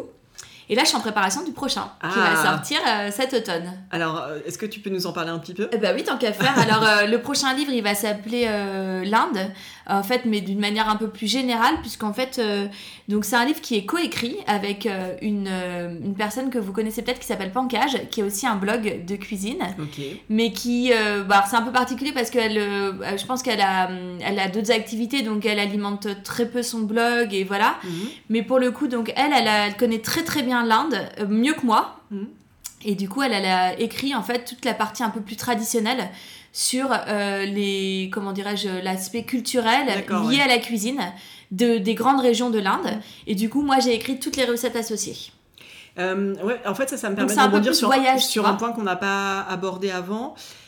Euh, toi, donc tu es né en France. Oui. Deux parents qui sont, qui étaient qui sont tous les deux indiens. Exactement. Mes parents sont d'origine indienne, donc du nord de l'Inde, du Gujarat. Mhm. Euh, mais ils sont nés à Madagascar, parce que depuis plusieurs générations, ma famille est à Madagascar. Donc ça, c'est une longue histoire, mais peut-être l'objet d'un autre podcast. mais du coup, voilà, mes parents, en fait, ils sont venus en France. Euh, alors pas ensemble, hein, ils se sont rencontrés en France sur les bancs de la fac, à Toulouse plus, plus, précisément. Et puis ils ont monté des commerces. Moi, je suis née dans, enfin voilà, dans une famille de commerçants. Et du coup, c'est quoi comme type de commerce bah, Ils avaient des vidéoclubs. Rien à voir avec la cuisine, encore pas dans une fois, mais commerce à fond. Ok. Voilà, mon père, il était chez euh, France Télécom et euh, à l'époque, euh, Orange, etc. Et ma mère avait des commerces et ils travaillaient ensemble conjointement sur les vidéoclubs. Ok. Voilà. Donc moi, j'ai commencé, j'ai commencé, enfin vraiment à connaître. je pense que j'ai un vrai sens du commerce. Et d'ailleurs, c'est un peu ça a été peut-être aussi une orientation aussi par rapport à mon à mon à mon, mes études hein, bien sûr ouais, ouais c'est ce que tu nous avais dit une autre question par rapport à ça donc euh, donc toi, tu es né en France. Oui. Euh, comment est-ce que euh, ton, ton, blog était perçu par la communauté indienne en France? Est-ce que, enfin, est-ce que bah, tu as des échos de question. ça Alors c'est une bonne question. En fait, au départ, je me suis assez vite rendu compte que mon blog ne s'adressait pas aux Indiens. Hmm. En fait, bizarrement, je pense que je m'adressais à des non-initiés.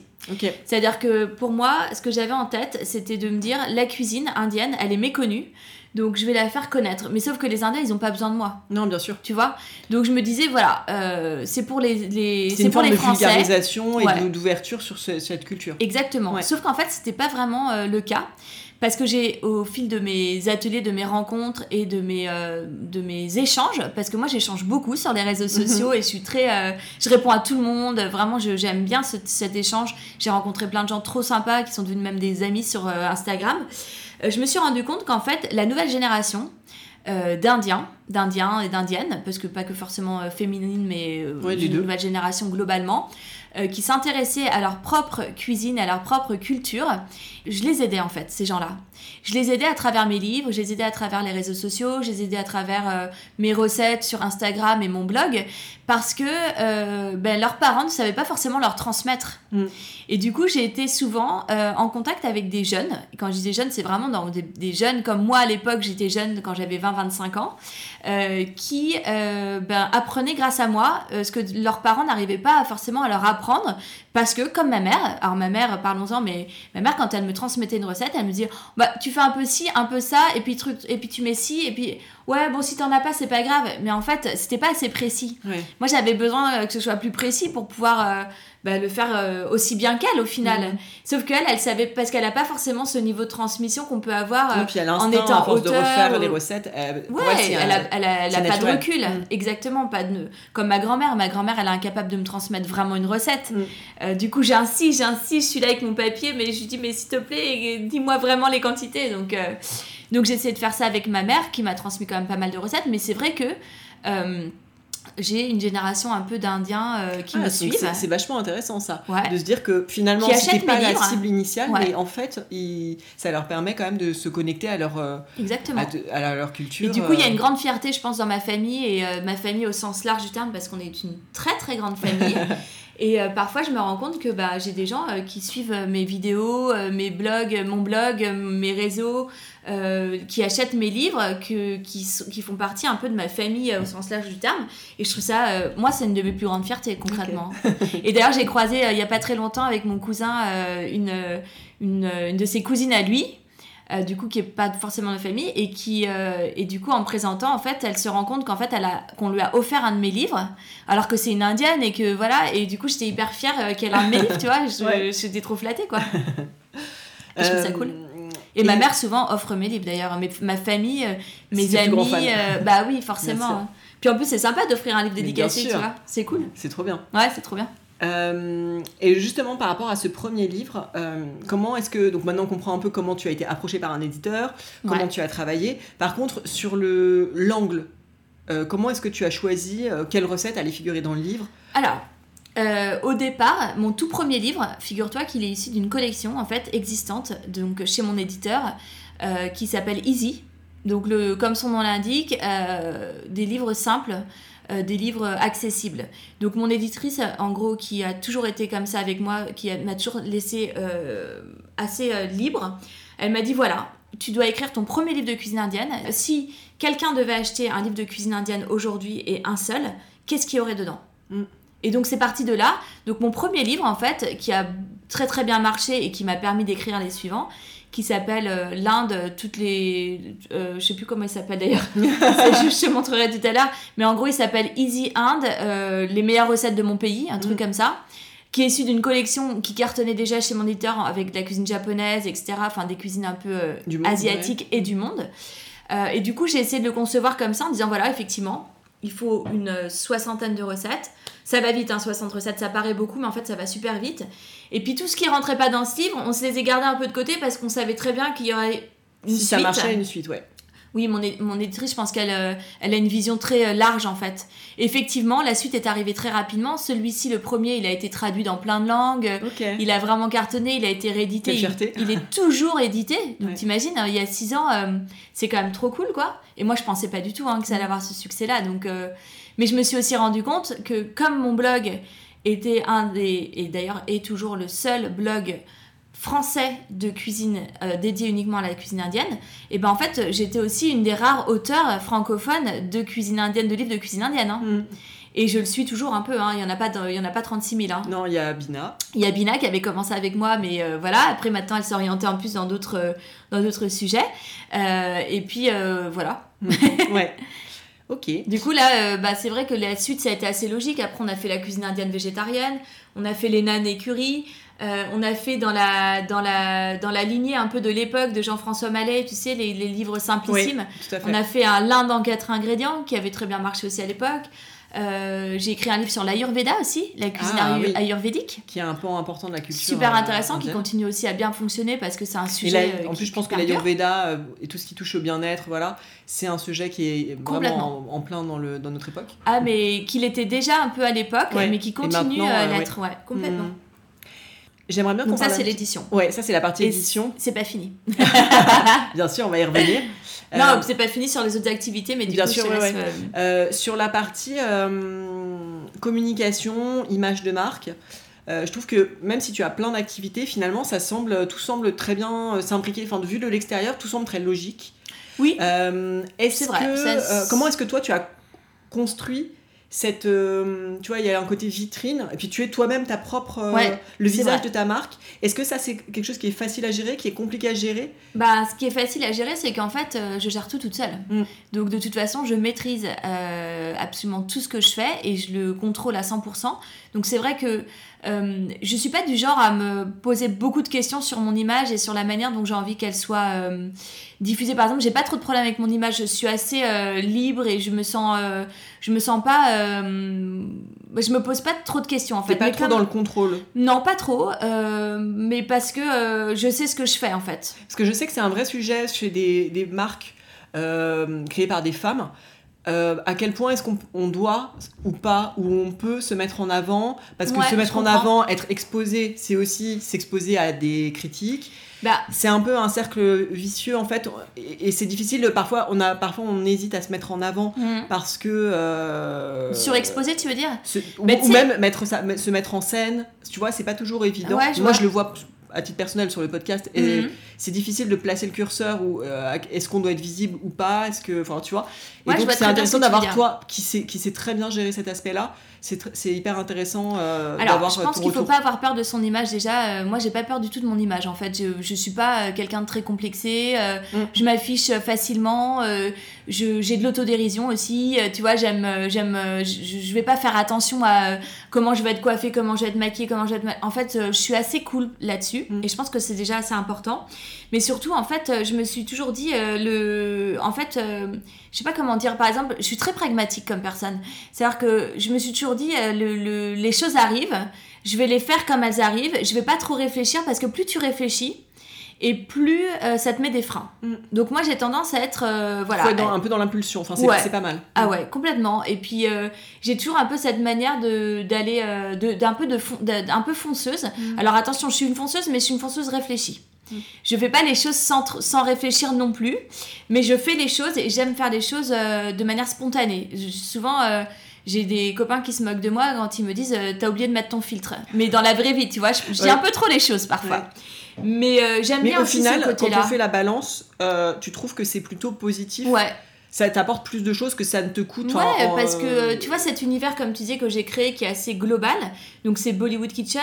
Euh, alors, ce qui est bizarre, c'est qu'au départ, j'avais pris un pseudo parce que c'était un peu l'époque, si à l'époque, on avait un peu des pseudos sur les réseaux. Hein. Euh, moi, je, je l'ai pris pas pour ça, hein, mon pseudo. D'ailleurs, si tu veux, je te raconte la petite ah, ben, anecdote. je l'ai pris parce que quand j'ai créé Bollywood Kitchen, les premières personnes que je rencontrais qui me disaient mais ah un blog de cuisine indienne mais c'est trop cool mais pourquoi? Et là, je dis, bah, parce que je suis indienne. Et là, elle me dit, ah, t'es indienne? Et en fait, ça sautait pas aux yeux des gens que j'étais indienne parce que je m'appelais Sandra et qui trouvaient ça bizarre. Ah, ok. Et donc, à force qu'on me pose la question, j'ai très très rapidement pris un pseudo qui est tout simplement la contraction de mon prénom Sandra et de mon nom de famille Salmanji. Et ça a donné Sanji. Et je trouvais ça trop cool. Au début, euh, je trouvais ça, trop... je trouve ça toujours assez cool parce qu'au final, bah, Sandra, c'est un prénom qui est hyper classique et hyper répandu. Et Sanji, c'est un prénom qui est inventé, donc je suis la seule à l'avoir, mm. a priori. Et du coup, on ne m'oublie jamais. Mm. Sanji, mm. c'est. Enfin, une fois qu'on a croisé mon chemin, on peut pas l'oublier. En fait, Sanji, on n'y en a qu'une. Tu vois, c'est tellement euh, unique que bah, tu peux pas l'oublier. Voilà. et donc, tout cet univers de la cuisine indienne, je me suis dit, ok, euh, je vais pas trop me disperser, je vais garder ce truc euh, un peu focus, mais tout en restant ben, ouverte à plein de trucs tu vois, j'ai été amenée à travailler avec des, des, des, des, marques ou avec des, sur des événements, sur des trucs qui n'étaient pas forcément de mon univers, mais où je vais aller apporter en fait justement euh, ma touche. Et d'ailleurs, c'est ce qui est cool, et c'est d'ailleurs un des projets que je vais te raconter après, c'est que euh, aujourd'hui, les gens en fait, euh, ils se sentent pas en concurrence avec moi. Personne en fait se sent en concurrence avec moi. En fait, j'ai toujours un peu l'impression d'apporter quelque chose de plus, mais de manière euh, euh, conjointe en fait, des, tu vois. Et comment, comment est-ce que tu es arrivé à, justement à, être dans cette posture-là où on te voit comme euh, celle qui va apporter le plus et non pas celle qui va soit vampiriser la marque ou est-ce que c'est parce que ben justement tu es décomplexé, tu oses dire les choses avec franchise et donc en fait il n'y a pas, de... Je suis pas très, je suis pas très chiante déjà. J'aime bien les gens. Déjà, mm. j'adore les gens, j'aime bien les gens, j'aime parler avec les gens. ça se sent. et tu vois, par exemple, euh, le tout démarrage, par exemple, euh, de cette espèce de, de manière dont j'ai voulu un peu, euh, comment dirais-je, rencontrer des gens assez rapidement, c'est par exemple la vidéo. Mm. Tu vois, un jour, j'ai croisé, tu vois, un des premiers avec qui j'ai fait des vidéos, c'est Hervé Cuisine. Oui. Cette histoire est hyper drôle. Je le croise un jour dans la rue, mais vraiment, truc de ouf. Je le croise dans la rue et il est avec son équipe de, de tournage. Et je l'aborde, je lui dis Ah, salut euh, Hervé, euh, bah, moi je suis euh, Sanji Bollywood Kitchen. Je me suis jamais entendu parler de moi. J'ai un blog de cuisine indienne. Il me dit Ah, ça me dit quelque chose. Donc là, je me dis Ah ouais, ça me dit quelque chose. C'était le début, hein, donc j'étais ah, trop cool. Et je lui dis Quand est-ce qu'on fait une vidéo ensemble? Et là, il me dit Bah, quand tu veux, t'es dispo quand? Et en fait, on a fait une vidéo ensemble la semaine, la semaine suivante où je lui dis qu'est-ce que tu vas apprendre de la cuisine indienne? En fait, j'avais toujours un peu ce sentiment que j'allais apporter quelque chose à l'autre, mais que j'allais pas forcément euh, marcher sur, sa, sur son terrain. Moi, j'avais pas l'ambition en fait de faire du Hervé cuisine ou de, mm, mm, de mm. faire comme les autres. En fait, je voulais juste dire Hervé, moi, je vais te faire, euh, je vais te faire, je vais, je t'apporter ma recette de nan et tu vas voir, ça va être trop cool. Et en fait, c'était trop cool. Moi, et j'ai fait ça avec plein de gens. Et bah ça, en fait, c'est vraiment, je pense, une leçon à, à tirer de, de ton expérience euh, qui est super chouette. Peut-être, ouais. C'est de se doser en fait, parce que plein de gens se seraient dit je, je, reconnais Hervé Cuisine dans la rue, mais je vais jamais osé. Euh, ah ouais, bah alors moi, euh, je, suis hyper, je suis hyper cool par rapport à ça parce que tu vois, typiquement, euh, quand j'ai des gens qui me. Que je, que je côtoie pas mais que je vais croiser ou qui vont me reconnaître parce que ça peut m'arriver comme j'ai fait un peu de télé j'ai fait un petit mm. peu puis je suis un peu exposée et ben en fait au contraire je trouve que justement je me mets à la place des gens en fait on est enfin pour moi tout le monde est identique enfin on est il y a pas de tout à fait juste. je trouve ça je trouve ça voilà et, et d'ailleurs, c'est le cas avec la plupart des gens qui m'entourent. Hein. Je fais pas la différence entre des gens connus ou pas connus. En mm. fait, euh, je suis pas trop comme ça, moi. Mm. Et de manière générale, cet état d'esprit, le fait d'oser euh, aborder les gens, leur proposer des collaborations, cette, cette, manière de faire qui, au final, pour toi, j'ai l'impression fonctionne super bien. Ça m'apporte toujours. Ok. Et, d'ailleurs, est-ce que tu as beaucoup de refus ou est-ce que globalement ça fonctionne euh, assez majoritairement? Mmh, En fait, ce qui est marrant, c'est que euh, j'ai rarement eu euh, besoin d'aller vers les gens. Je trouve que la plupart des temps, et encore une fois, je pense que c'est quelque chose que, qui, est assez, qui se fait très naturellement. Les gens vont vachement vers moi plus que je vais vers les autres. Mais en fait, après, c'est un espèce de. Je sais pas comment l'expliquer c'est ça se fait comme ça. C'est voilà souvent les gens viennent me chercher souvent me demandent mais comment t'as comment as eu comment as, comment as fait pour bosser avec telle ou telle personne? Bon, en fait je sais même plus l'expliquer mais ça se fait très naturellement. Et c'est au fil des rencontres c'est au fil moi j'ai tu vois je vais quand euh, à l'époque on allait sur les événements les trucs comme ça moi je parle à tout le monde. Mm. j'aime bien ce côté là justement où euh, je me, je me dis tout le monde est accessible en fait. Et c'est ça qui est cool non, mais c'est super. Après, tu as certains autres cas où je vais, aller je vais être un petit peu plus rentre dedans, comme par exemple avec Nomi, on en avait parlé. Euh, j'arrêtais pas de les croiser. Donc, euh, j'ai je, je, je, resitue. Nomi, c'est une marque euh, d'épices. Ouais, une marque d'épices avec qui j'ai co-créé en fait des blends, des mm. mélanges d'épices. Donc, co-créé donc d'un mélange butter chicken, un mélange veggie biryani, etc.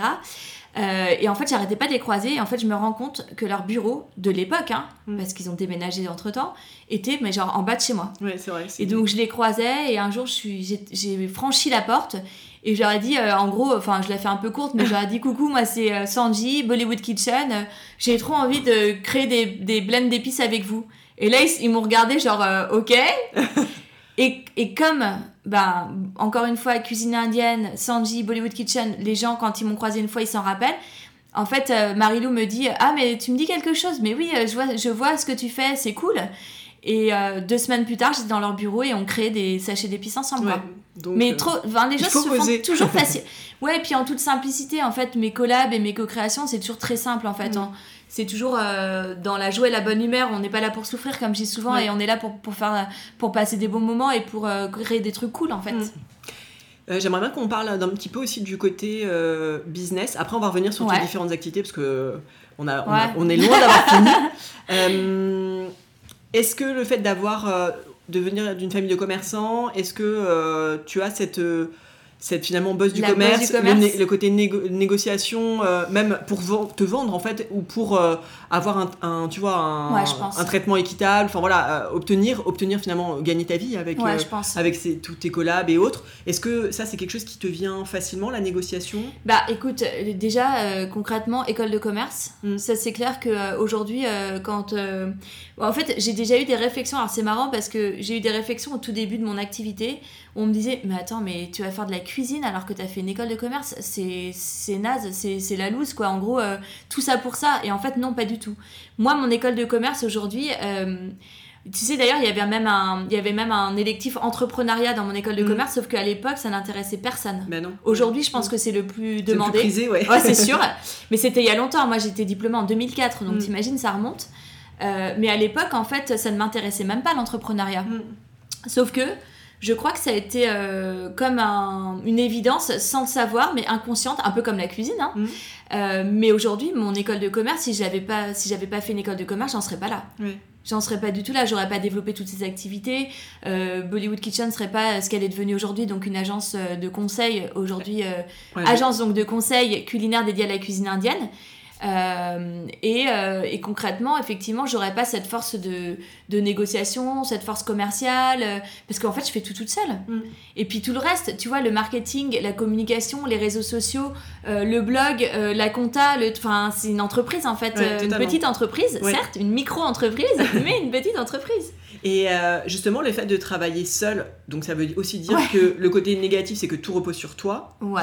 Est-ce que ça, c'est quelque chose que tu adores, le fait de tout maîtriser? Ou est-ce que c'est quelque chose où euh, tu parfois tu aimerais bien avoir de l'aide ou comment ça se alors, passe? Alors c'est quelque chose que j'adore. Mm. J'adore euh, j'adore mon, mon, activité parce que justement je suis seule sans être seule. C'est-à-dire que je suis seule parce que je maîtrise tout ce que je fais et que c'est moi qui décide absolument tout. Euh, mais d'un autre côté, je, je, suis très rarement toute seule. Mm. Alors oui, il y a des quasiment, on va dire, un tiers de mon activité où je suis chez moi, en télétravail. Moi, j'ai connu le télétravail avant tout le monde. enfin, avant tout le monde peut-être pas, mais en tous les cas, avant euh, ces quelques années où les gens goûtent au télétravail. Mais en tous les cas, moi, j'ai toujours été en télétravail. Je travaillais de chez moi, je travaillais euh, parfois dans des cafés, parfois avec des copines.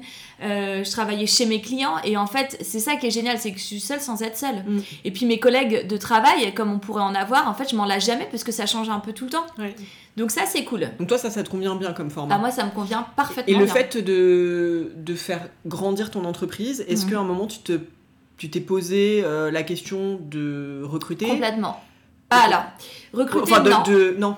Non, alors parfois euh, quand j'ai besoin en fait euh, d'avoir du soutien sur des gros voilà sur des gros événements, je suis amenée à travailler avec des gens, des collaborateurs plus que des, des gens euh, ou des assistantes, tu vois, euh, assistantes sur du stylisme avec des gens. Mais du coup, c'est très ponctuel. Donc c'est trop, c'est parfait parce que du coup, euh, t'as pas les inconvénients de d'avoir des salariés ou quoi que ce soit. Et puis, et puis j'en aurais pas besoin à 100% en fait. c'est ça le truc. Donc c'est très occasionnel et c'est en fonction de mes besoins. quand je faisais beaucoup de traiteurs, tu vois, par exemple, j'avais des gens qui travaillaient avec moi. Donc ça pouvait être des commis, ça pouvait être des serveurs, etc. Mm. Mais c'était très ponctuel. Euh, et après, dans le quotidien, euh, je me suis posé la question l'année dernière. Euh, peut-être que le, la crise du Covid a, certainement un peu joué sur le fait qu'effectivement j'avais envie, j'en avais un petit peu marre d'être seule. Mm. Et je m'étais dit, euh, pourquoi pas avoir un associé sur mon nouveau projet. Donc la question se pose encore, parce que c'est pas une question qui est encore euh, élucidée, euh, parce que justement, bah, je vais t'en parler tout à l'heure, mais j'ai un nouveau projet qui est en train de, de mûrir. Mhm. et du coup, effectivement, je me suis dit, est-ce que, est-ce que ce serait pas le moment justement d'avoir un associé avec qui échanger, avec qui bah, grandir aussi? Parce que tu vois il y a des moments où tu as envie un peu de, d'avoir des nouvelles impulsions quoi. Totalement. Voilà. Non mais c'est, euh, une question qui, me, qui m'intéresse euh, moi aussi à, euh, à, titre perso enfin voilà dans le, podcast voilà. Donc bah oui, mais je pense que c'est une question que tous les entrepreneurs individuels indépendants se posent à un moment donné. Comment grandir tu as ceux qui vont repartir vers le salariat. Moi je me suis toujours dit euh, j'étais j'ai été salariée et j'ai pas du tout euh, pas par exemple quand, tu vois moi je, moi je me suis pas mise à mon compte par dégoût de mon métier d'avant ou par, dégoût du salariat pas du tout. J'adorais et je me suis d'ailleurs toujours dit s'il fallait revenir en arrière et être salarié pourquoi pas? Mm. aujourd'hui bon c'est un peu moins le cas mais je je me le dis toujours parce que comme ça. Ce serait pas, ce serait pas comment dire. un euh, échec. Un échec, ouais. Non. Mm. Et puis d'ailleurs, euh, je toujours, me suis toujours dit que les échecs euh, permettaient de grandir aussi. Mm. Et permettaient d'apprendre et de, de. Tu vois, j'ai pas de problème avec ça.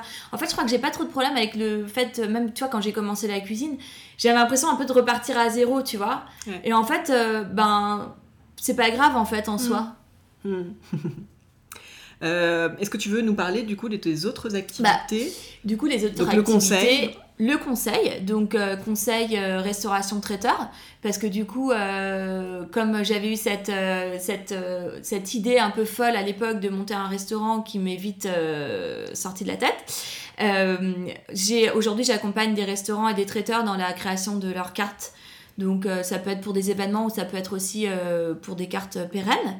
Donc ça c'est cool parce que du coup tu as toute la partie euh, création créative qui, mm. est, qui est beaucoup plus enfin qui moi il me, me, paraît la plus stimulante sans toute la partie un peu la prod ouais C'est ça qui peut être. Euh, ben, c'est surtout même euh, le fait d'être là, quoi. Le fait d'être là, sur place dans les cuisines. Alors ça peut avoir des avantages et des inconvénients.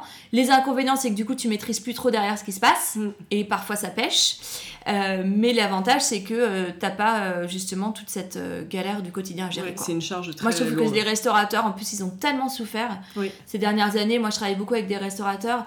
Je trouve que ça a été dur et je suis contente de ne pas avoir été le nez plus dedans parce que je trouve que Enfin, je sais pas si j'aurais eu les épaules, tu vois, c'est compliqué quand même, mine de rien. Est-ce que tu peux nous donner. pour ma vie perso aussi. Ouais, bien sûr. Est-ce que tu peux nous donner un exemple de comment tu collabores justement avec des restaurateurs? Est-ce qu'on vient te voir pour créer une carte complète? Est-ce qu'on vient te dire, bah voilà, j'aimerais avoir un, un plat d'inspiration indienne à ma carte? Comment est-ce que ça se passe? Il y a plusieurs cas. Euh, j'ai déjà accompagné euh, des petits comme des gros.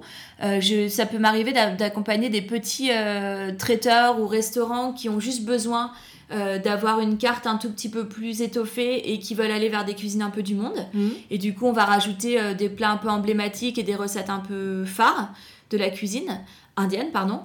Euh, ensuite, ça peut être une carte complète. Mhm. Donc, comme ça a été le cas d'un restaurant qui s'appelle Papadoom Kitchen, mais qui ah, n'a pas survécu au Covid. Mais bon, qui avait une équipe en place qui, arrivait, qui avait du mal à suivre, et puis ça a été hyper compliqué. Peut-être un projet trop ambitieux. Euh, ensuite, euh, là, je fais la carte d'une chaîne de street food. Ok. Ouais. Euh, et d'ailleurs, le, le, prochain, enfin le, le, restaurant numéro 2, parce qu'on a déjà ouvert le premier. Alors, dis-nous comment ça s'appelle Ça s'appelle Anja. Oui. on a ouvert le premier, en fait, à, à Clermont-Ferrand, en fait, il y a quelques mois, qui est un peu un pilote et qui permettait de tester le concept avec un franchisé. là, ils ouvrent à la Défense une sorte de, de food market avec plusieurs enseignes. Donc, euh, donc ça, c'est un projet que sur lequel je travaille depuis plusieurs années. Euh, gros, gros, gros boulot, gros, gros, gros projet pour mettre en place euh, des process. Donc là, c'est particulier parce que c'est un peu, c'est un c'est une chaîne. Donc c'est un peu, c'est un peu, alors pas forcément de manière péjorative parce que c'est quand même des bons produits, etc. Mais ils se veulent vraiment un peu une ancienne, un peu McDo pour essayer justement. Et ça, c'est ce que je trouve très cool dans le projet ce côté démocratisation totale de la très très très très ambitieux ouais. Mm. Euh, démocratisation de la cuisine indienne et justement pouvoir être un peu partout euh, voilà sur euh, le marché français quoi mais pas que français parce que je pense qu'ils vont s'attaquer à d'autres marchés et puis après, ça peut être euh, traiteur aussi, où j'avais créé euh, à l'époque, alors euh, c'était pour un, gros traiteur qui s'appelle Room Saver, des plateaux repas indiens, parce qu'ils se rendaient compte qu'ils avaient beaucoup de demandes en cuisine indienne. Et ça, c'était cool aussi comme expérience, quoi. D'accord. Ah oui, donc ça, peut prendre des formes extrêmement variées, ce consulting sur des cartes. Ok. Ouais, c'est très, très, ça peut être vraiment très, très, très varié. Et, c'est cool. Et est-ce qu'il y a d'autres activités dont tu as envie de nous parler Ou est-ce qu'on peut passer, on passe à ton projet euh, ben, à venir? Après, dans les activités de Bollywood Kitchen, voilà, c'est la création de contenu, euh, je fais beaucoup de vidéos, euh, je travaille avec des partenaires de longue date. non, j'aime bien cette, mm. cette casquette-là aussi qui se renouvelle un peu chaque année avec des nouveaux partenaires, tu vois. Ok. Et ça, c'est cool. Et donc le nouveau projet, on y arrive. Alors déjà, je voulais juste rappeler quand même que euh, par rapport à la co-création, par rapport à, Nomi, j'ai aussi un projet avec Catherine Kluger que tu as interviewé ah, il n'y a pas longtemps. C'est ça qui est ma toute dernière invitée euh, Exactement. du podcast. Euh, Catherine Kluger que je connais depuis très longtemps maintenant, avec qui on est en train de co-créer un granola qui va bah, évidemment aux saveurs indiennes, Génial. qui va sortir à la rentrée. Donc trop cool. Ouais. Et euh, donc euh, à la rentrée, donc on est, euh, c'est septembre, bah, c'est ça. Oui, c'est ça, exactement. On est en train de, bah là, dans quelques heures, j'ai rendez-vous avec elle pour les testings, donc je, je, me réserve. Mais donc voilà, et donc tout ça pour venir à mon nouveau projet, donc qui va commencer à être lancé courant fin 2022 début 2023 donc euh, j'ai commencé à créer en fait Paris Bombay. Mhm. Donc Paris Bombay, ça va être une sorte de vitrine en fait. Euh, de mes co-créations euh, avec donc tout type de projets. Donc dedans évidemment il va y avoir Nomi, mhm. il va y avoir le granola de Catherine Luger, il va y avoir également bah, tout ce que j'ai déjà fait jusqu'à présent, donc mes livres de cuisine que vous connaissez déjà. il va y avoir également une collection de linge de table ah. Ouais, et ça c'est trop, trop, trop cool. Donc, comme je viens un peu du textile, en fait, j'ai l'impression de boucler la boucle et ça, je trouve ça ah, vraiment génial. Mm. Avec une marque que j'ai rencontrée il y a quelques temps, euh, puisque mes enfants avaient posé pour cette marque, qui s'appelle Petit Lucas Duterte. Bah, mm. ah, oui, s'appelle Lucas Duterte maintenant d'ailleurs, ils viennent de changer. Euh, et qui est en fait une marque de textile et de linge de table de maison euh, textile qui est fait euh, qui est fabriqué 100% en Inde. D'accord. Donc euh, c'est hyper drôle parce qu'en fait eux ils s'appellent Lucas Duterte from Paris to Bombay et moi mon entreprise que je suis en train de créer enfin ma nouvelle société qu'est-ce que j'ai en train de créer s'appelle Paris Bombay donc forcément il fallait qu'il y ait un Bien lien. Sûr. Et en fait, ben c'est par économie. Je suis allée les, enfin, on s'est rencontrés par plusieurs, plusieurs biais. Et je suis allée voir Marie, en fait, euh, qui est une des co-fondatrices de Lucas du Théâtre. Et je lui ai dit, Marie, euh, j'ai envie de co-créer avec vous une, euh, une ligne de linge de table. Et là, Marie me dit, génial, tu passes au bureau, on démarre quand Quand est-ce qu'on fait ça C'est génial. Nous aussi, on avait envie de faire un truc un peu cool autour de la cuisine. Et la cuisine indienne, évidemment. Donc du coup, je suis trop contente. Ça, ça ah, va sortir et du coup, ça va être ça va être une des activités de, de Paris Bombay. Il va y avoir aussi des tartinables. D'accord. Ah. Ouais. Enfin, ça c'est un truc sur lequel j'ai envie de toucher à ça depuis très longtemps. Alors en collab, en co-création, effectivement. Alors ça va être que de la co-création pour le moment. Euh, je m'étais beaucoup posé la question sur euh, la création d'une marque en propre. Je pense que ça arrivera dans, dans, un second temps, au fil des, voilà, des opportunités et euh, justement de cette expérience que je suis en train de me créer avec Paris Bombay. Mhm. Donc pour le moment, co-création, 100% co-création. Et donc, euh, est-ce que je peux dire avec qui Alors, c'est en train de se faire. Donc, pour l'instant, euh, je garde pour moi, mais euh, j'ai une très très bonne piste, très cool, qui va arriver, à mon avis, très rapidement. Et donc, avec des crackers aussi, des biscuits, et des, des, pois chiches grillés, enfin, un truc hmm. assez cool. Et une, une précision, est-ce que cette, nouvelle, cette nouvelle marque, enfin ce, cette nouvelle entreprise. Ça va être une sorte d'univers en fait, dédié à la co-création. Et est-ce que c'est en ligne Est-ce que c'est avec un une petite boutique Comment ça se passe? Pour le moment, il va y avoir un site de vente en ligne, évidemment, euh, qui va euh, justement être euh, bah, permettre d'avoir une vitrine un peu plus globale, mmh. qui va être évidemment en lien avec Bollywood Kitchen, parce que voilà, je voulais pas l'appeler Bollywood Kitchen, parce que Bollywood Kitchen, pour moi, c'est à part entière, c'est mon agence, c'est l'agence de conseil. Et j'avais envie de créer vraiment euh, toute une partie produit. Ça, c'est un truc que je rêve de faire, de retourner au produit. En fait, c'est marrant mm. parce que finalement, c'est mes débuts. Mm. J'étais chef de produit et là, je me retrouve à nouveau dans le produit et c'était vraiment un truc qui. Il fallait que ça arrive maintenant. Et c'est aussi. Euh, ce projet-là sur lequel euh, je suis pas à l'abri d'avoir un associé parce que si ça se développe comme j'en ai envie, je pense qu'il va falloir que je me fasse un, petit peu aider. Bah, il y a un moment, je pourrais pas tout faire, quoi.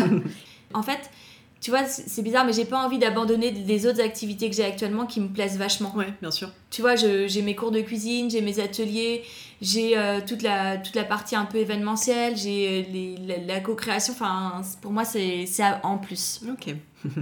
Voilà, tu sais tout. Et c'est un euh, peu un, avant-première parce que j'en ai pas encore trop parlé. Je suis très fière que, euh, que tu dévoiles tout ça. Je suis très superstitieuse, figure-toi.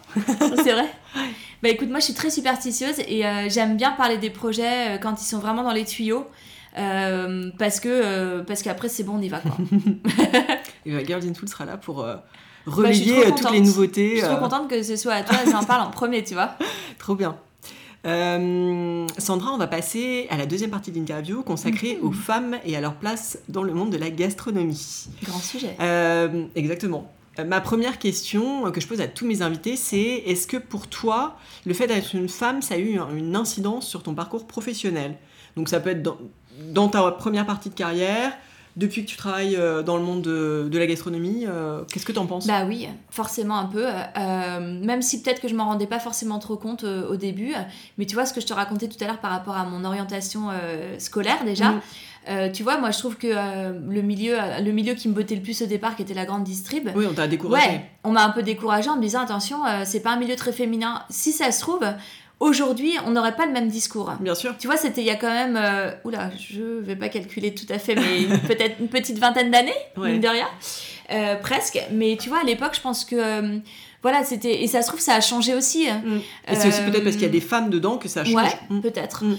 Aujourd'hui, concrètement, ce que je me dis, c'est que euh, le fait d'être une femme, ça m'a certainement ouvert plein de portes. Je dis pas que ça me les aurait pas ouvertes si j'avais été un homme parce que j'en sais rien. Mais ça m'a certainement ouvert plein de portes. Et euh, aujourd'hui, euh, c'est marrant parce que je crois qu'avant, j'avais beaucoup de copains. J'avais beaucoup plus de copains que de copines, ou peut-être.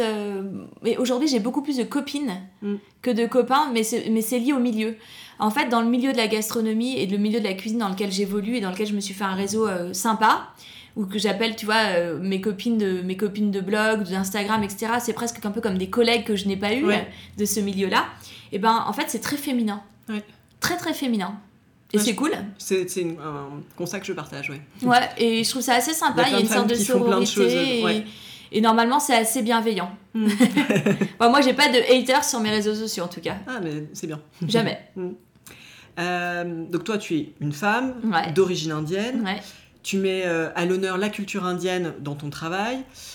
Comment est-ce que ça, tu as été euh, accueillie par le milieu de la gastronomie française? Parce qu'il y a souvent, tu vois, la gastronomie française, on, a souvent l'impression que. Euh, c'est pas très féminin. Bah, déjà, c'est pas très féminin, mais c'est aussi qu'il euh, y a un patrimoine gastronomique qui est très important en France, et souvent avec une forme de, euh, comment dire, de prétention, en se disant c'est la, meilleure cuisine du monde, c'est la plus grande cuisine du monde. voilà. Et comment est-ce que toi, tu as été accueillie avec une cuisine étrangère Bah encore une fois, euh, le truc c'est que la cuisine indienne, elle, euh, elle suscite quelque chose euh, d'assez positif en fait. Mm. Généralement et depuis le début en fait, j'ai jamais eu, j'ai jamais eu des, des gens réfractaires quand je me suis présentée et quand j'ai parlé de mon activité de cuisine indienne. En général, j'ai eu souvent des, enfin la plupart du temps, des gens qui étaient très intéressés en disant ah waouh génial de la ouais. les yeux qui brillent un peu. Euh, y compris chez les professionnels. Parce que ça, tu nous avais fait ce retour sur euh, finalement le grand public. Ouais, y compris, ouais. ouais. Euh, généralement, chefs, mm. ouais, j'ai d'ailleurs un, un, chef avec qui il s'appelle Mathieu Dupuis-Baumal, avec qui j'avais travaillé, enfin, j'avais, j'avais fait des événements des quatre mains, qui a maintenant été étoilé depuis et avec qui je suis restée en contact, qui travaille dans le sud du côté d'Aix-en-Provence. Euh, qui lui euh, avait aussi quelqu'un qui avait beaucoup voyagé, donc il y avait une énorme ouverture d'esprit sur la culture, qui, qui, est fasciné par le Japon, etc. Et tu vois, moi je pense qu'en fait ça dépend aussi de l'ouverture d'esprit des gens de base. C'est-à-dire que généralement les gens euh, qui ont un intérêt pour les cuisines étrangères, c'est souvent des gens qui ont beaucoup voyagé. Parce que la, la cuisine indienne, en fait, elle est on n'y arrive pas par hasard. Moi, j'ai souvent des gens qui ont voyagé déjà, qui, ont, qui, ont, qui, sont partis en Inde et qui sont revenus euh, changé, alors pas forcément euh, métamorphosés, mais qui ont été marqués en fait, mm. et du coup qui ont envie de retrouver euh, des choses qui les ont, voilà, qui, qui, ont été, ouais, qui, qui, qui, ont des souvenirs en fait souvent, et qui veulent y revenir. Mm. Et après, tu as vraiment, tu as plusieurs cas de figure, tu as vraiment cette espèce de part de mystère aussi qui suscite la cuisine indienne. elle a un mystère, c'est-à-dire que les gens aiment la cuisine indienne souvent, mais ils savent pas pourquoi. Ils n'arrivent pas à l'expliquer. Mm. Qu'est-ce qui, enfin, tu vois, Qu'est-ce qui te plaît, toi, par exemple, dans la cuisine indienne? Est-ce que ça te plaît d'ailleurs, la cuisine Mais j'adore, j'adore. Tu vois, t'as les yeux qui brillent, tu me dis j'adore. Bah, en fait, moi, ce que je trouve, c'est que voilà, il y a un usage des, des épices, par exemple. Ouais. Mais qui est mystérieuse un peu quand même. Oui, c'est ça. En fait, c'est ça. Et puis, euh, même quand on pense à des choses, des classiques euh, comme le curry, en fait, quand on creuse un peu, on se rend compte qu'il n'y a pas, c'est pas une pâte de curry, c'est une multitude. Il y a un petit truc magique. Tu vois, moi, j'ai l'impression que quand euh, je cuisine, même avec des gens, parce que moi ce que j'aime c'est cuisiner et transmettre, c'est que les gens en fait euh, ils se rendent compte que déjà c'est plus simple qu'ils avaient imaginé, mm.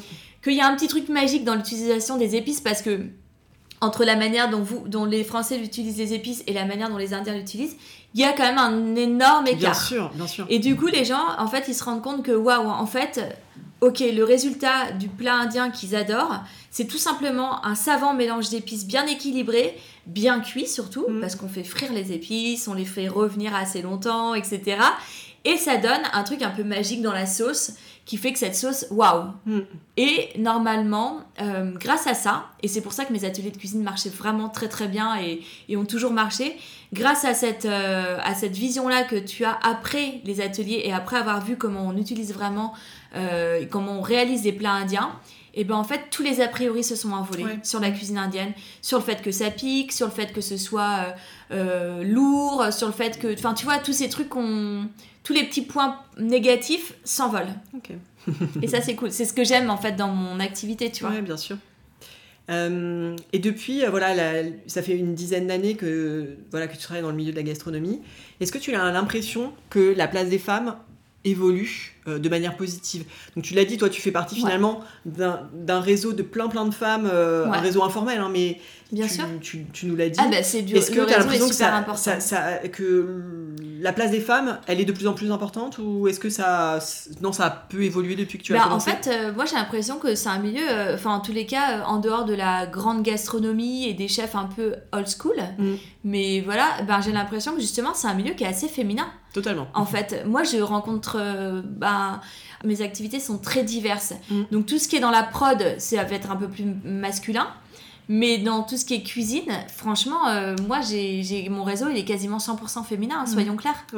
Ou alors après, tu as des binômes, tu as des couples, comme tu vois, euh, couple de, de Nomi, ou tu as des couples qui vont travailler ensemble. Mais c'est vrai que sinon, euh, assez féminin, et je trouve que ça n'a pas forcément changé par rapport à avant, mm. mais euh, juste qu'on en parlait moins, je pense. Peut-être. Ouais. peut-être qu'aujourd'hui le féminisme est un peu à l'honneur tu vois, il y a des mots qui changent, par exemple, euh, auteur qui devient autrice. autrice Moi, j'arrive pas à dire autrice ah, parce que j'ai toujours été auteur, donc j'ai l'impression que j'arrive pas à dire je suis autrice. Mm. Mais je suis autrice. Ouais, totalement. mais j'avais du mal à dire que j'étais auteur aussi au départ. Euh, à me le dire. Euh, est-ce que tu aurais un conseil à donner aux auditeurs, aux auditrices qui nous écoutent, euh, qui, sont, euh, qui seront, j'en suis sûre, inspirés par ton parcours. Beaucoup de gens se posent la question de la reconversion, beaucoup de gens se posent la question de lancer sa propre boîte, de devenir son propre patron. Mhm. Est-ce que toi tu as des, des, On me pose la question je me tout le temps. Est-ce que toi tu as un conseil euh, un peu qui, qui fait bilan de ton expérience? Alors, Ouais, je donne toujours le même conseil d'ailleurs aux gens. Parce que c'est vrai qu'on me sollicite beaucoup pour savoir euh, comment ça a démarré, pourquoi et les conseils. Moi, le truc, c'est que quand ça a démarré, j'avais pas du tout l'intention de faire la cuisine. Mm. Et c'est ça, en fait, le, truc un peu euh, particulier de mon parcours. C'est que, en fait, j'ai pas réfléchi. Mm. Je me suis lancée. Je dis souvent que c'est la cuisine qui m'a attrapée et qui m'a euh, qui m'a qui m'a choisi même, je dirais. En fait, j'ai l'impression que c'est la, cuisine qui m'a choisi. C'est pas moi qui ai, qui ai choisi la cuisine. Euh, si c'était à refaire, je ferais exactement la même chose. Mais je pense que les gens réfléchissent trop, se posent trop de questions. Et euh, les gens qui veulent vraiment se lancer, euh, faites-le sans trop réfléchir. Testez-vous, lancez-vous, mais arrêtez de trop réfléchir parce que, ça, comme j'ai dit tout à l'heure, je sais pas, je trouve que ça peut, ça peut être sujet à des freins en fait et à des peurs. Euh, après, évidemment que euh, se lancer quand on est jeune et sans enfant, c'est plus simple, mm. et quand on est une femme, parce que du coup, bah, effectivement, on a moins de responsabilités, on a moins de charges, comme on disait tout à l'heure, on a moins de... Mais voilà, moi je pense que euh, faut pas avoir peur, et surtout, comme je dis au tout départ aussi, sur les gens qui souffrent au travail, moi aujourd'hui, je me suis toujours dit que s'il fallait que je redevienne salariée, c'était pas un problème, mais par contre, souffrir, jamais. Mm. Aujourd'hui, je suis trop heureuse dans mon travail, je suis trop heureuse dans mon, dans mon épanouissement et euh, je me dis, euh, bah, jamais plus je pourrais être en souffrance. Et même parfois, quand j'ai des clients ou ah j'ai des projets qui sont compliqués, en fait, je me dis, mais en fait, non, mm. je suis pas là. J'ai envie d'avoir des. Si aujourd'hui j'ai choisi mon activité et que j'ai choisi ma voie euh, et que je suis à mon compte, c'est certainement pas pour avoir des clients qui me fassent souffrir. C'est mort, c'est hors de question. Ouais, très bon, très bon conseil. c'est plus facile à dire qu'à faire, hein, je le sais. Mais, euh, mais voilà, il faut, euh, faut parfois euh, y aller, quoi. Mm. Dernière question de cette partie. quelles sont les femmes qui t'inspirent? Alors, dans le monde de la cuisine ou en dehors, ça peut être euh, qui Ouais, alors euh, les femmes qui m'inspirent, c'est souvent des femmes de mon entourage mhm. parce que euh, je me rends compte que c'est pas forcément des gens de la cuisine effectivement qui m'inspirent. Moi, j'aime les femmes entreprenantes, enfin qui ont qui ont pas peur justement. je pense que j'aime les gens qui se renouvellent, mhm. qui ont pas peur de, de pousser les portes. J'aime les femmes ambitieuses. Alors j'aime les gens ambitieux en général. Mhm. Euh, mais j'aime surtout les femmes ambitieuses euh, qui portent des projets. Et, d'ailleurs, enfin, mon entourage aujourd'hui, c'est ça. Mm. C'est souvent euh, des femmes qui, qui, ont, qui ont créé leurs propres projets, qui sont ambitieuses, qui foncent, quoi. Je sais pas si je pourrais citer même gens de ma famille. Hein. Ouais, non, mais bien sûr. Est-ce que tu as des hein. exemples de femmes Enfin, est-ce que tu veux citer quelqu'un Bah, euh, tu vois, par exemple, euh, des, des, femmes de mon, dans mon milieu, je dirais, bah, on en a parlé tout à l'heure, mais Marilou. Mhm. Marilou, je trouve que euh, c'est une femme qui est ambitieuse, qui est entreprenante, qui se renouvelle en permanence qui se crée des super réseaux. Euh, je pourrais citer aussi Rekia, je sais pas si tu, que tu connais aussi. Rekia, en fait, elle me fait rire parce qu'en fait, euh, je pense qu'elle, elle est euh, un peu comme moi. En fait, on est, on est assez similaires sur plein de points. Je pense qu'elle a une super activité au fond d'elle aussi qui fait qu'en en fait, elle a besoin tout le temps de nouveaux challenges. Mm. Là, elle apprend le codage. C'est ce que j'ai vu, ouais. C'est trop drôle. Moi, je trouve ça génial. Je me dis, bah ouais, en fait. Il n'y a pas de limite, en fait. Mais ouais, il n'y a pas de limite. C'est trop cool. Et puis Catherine, hein, pour ne pas la citer, mais du coup c'est les femmes du moment, mais Catherine, aussi pareil, qui se renouvelle à chaque fois, qui aime, qui aime les nouveaux projets, hop, là à nouveau des... Enfin tous ces nouveaux projets, je trouve que c'est trop cool quoi. Mm. et, et, je pense que forcément on s'entoure des gens qui nous ressemblent aussi. Moi j'aime moi j'aime avancer, j'aime puis j'aime pas m'ennuyer en fait. Même si de temps en temps ça fait du bien. Bon, j'ai pas le temps de m'ennuyer de toute façon. Hein. Avec deux enfants, un mari, une activité, j'ai pas le temps de m'ennuyer. Sandra, on va passer à la dernière partie de l'interview, le questionnaire Girls in Food, donc des questions pour mieux te connaître. Tac. Quel est ton dernier coup de cœur food? Ouh là là Donc un resto, un, un, plat, un livre, euh, ça peut être ce que ah, tu veux. Ah, et ben, je suis euh, un dernier. Alors, mon dernier coup de cœur food, c'est un livre que j'ai acheté, un livre de cuisine que j'ai acheté euh, à Londres où j'étais il y a pas très longtemps sur la cuisine de mes origines. Donc, c'est un livre de cuisine sur la cuisine du Gujarat. Donc, c'était, c'est mon dernier coup de cœur livre food. Alors, moi, je suis une une folle de livres de cuisine. T'as vu ma bibliothèque, euh, rangée par couleur Qui est rangée par couleur, j'adore. Je l'ai bah, même chez moi. C'est vrai Ah, c'est drôle. Et ben c'est que des livres de cuisine, quasiment. Et du coup, je te montrerai tout à l'heure, mais c'est un livre euh, qui s'appelle From Gujarat with Love. Mm. Et, euh, et j'adore acheter des livres de cuisine d'ailleurs en Angleterre, d'auteurs, bah, du coup, anglo-saxons. quoi. Mm. Est-ce qu'il y a un plat qui résumerait très bien ton enfance? Un plat qui résumerait mon enfance? Oh là là, c'est dur ça je dirais un biryani. Hmm. Le biryani, c'est le plat qui rassemble les familles en fait. C'est le plat un peu euh, de fête, c'est le plat. Euh, c'est le plat que ma mère faisait à tous les coups le dimanche quand on avait des invités. Voilà. Est-ce qu'il y a un plat que tu as goûté et que tu n'as jamais oublié? Un plat que j'ai goûté, que je n'ai jamais oublié et que j'ai jamais remangé, tu veux dire? Non, euh, qui t'est resté dans, ta, dans, ta, mémoire, qui restera gravé pour toujours. Ouais, ça doit être un plat que j'ai goûté en Inde. J'avais fait un food tour en fait il y a quelques années euh, parce que justement, je me suis dit, bah, en fait, euh, moi, j'ai pas du tout grandi en Inde, j'ai, pas de, j'ai plus de famille en Inde, il faut que j'y retourne euh, pour, pour voir ce que c'est vraiment l'Inde. Donc j'étais un peu comme un peu perdue, mais bon, c'était génial. Je suis allée à la rencontre de chefs indiens. Donc pareil, hein, j'ai poussé les portes, j'ai dit, voilà, toc toc. est-ce que je peux venir dans vos cuisines? Et j'ai rencontré un chef génial qui s'appelle Gorav, qui m'a fait goûter un truc génial. Je me rappellerai toujours et je pense que je remangerai jamais ça. Il m'a fait un dal risotto. Donc en plus, moi, vous ne connaissez peut-être pas, mais la passion pour l'Italie à fond. Et euh, il a fait un mix en fait entre deux cultures en prenant le meilleur de l'Inde et le meilleur de l'Italie. Il m'a fait un dal risotto avec des, pap des dessus croquants. Bon, c'était ultra piquant, mais c'était une tuerie. Est-ce qu'il y a un aliment que tu détestes? Euh, un aliment, précisément non. Euh, par contre, je déteste tout ce qui est lié à l'intérieur des animaux. Donc tout ce qui est abat, ok, vous m'oubliez. Mais sinon, non, je suis plutôt ouverte d'esprit. Ouais, je crois que j'aime vraiment euh, tout.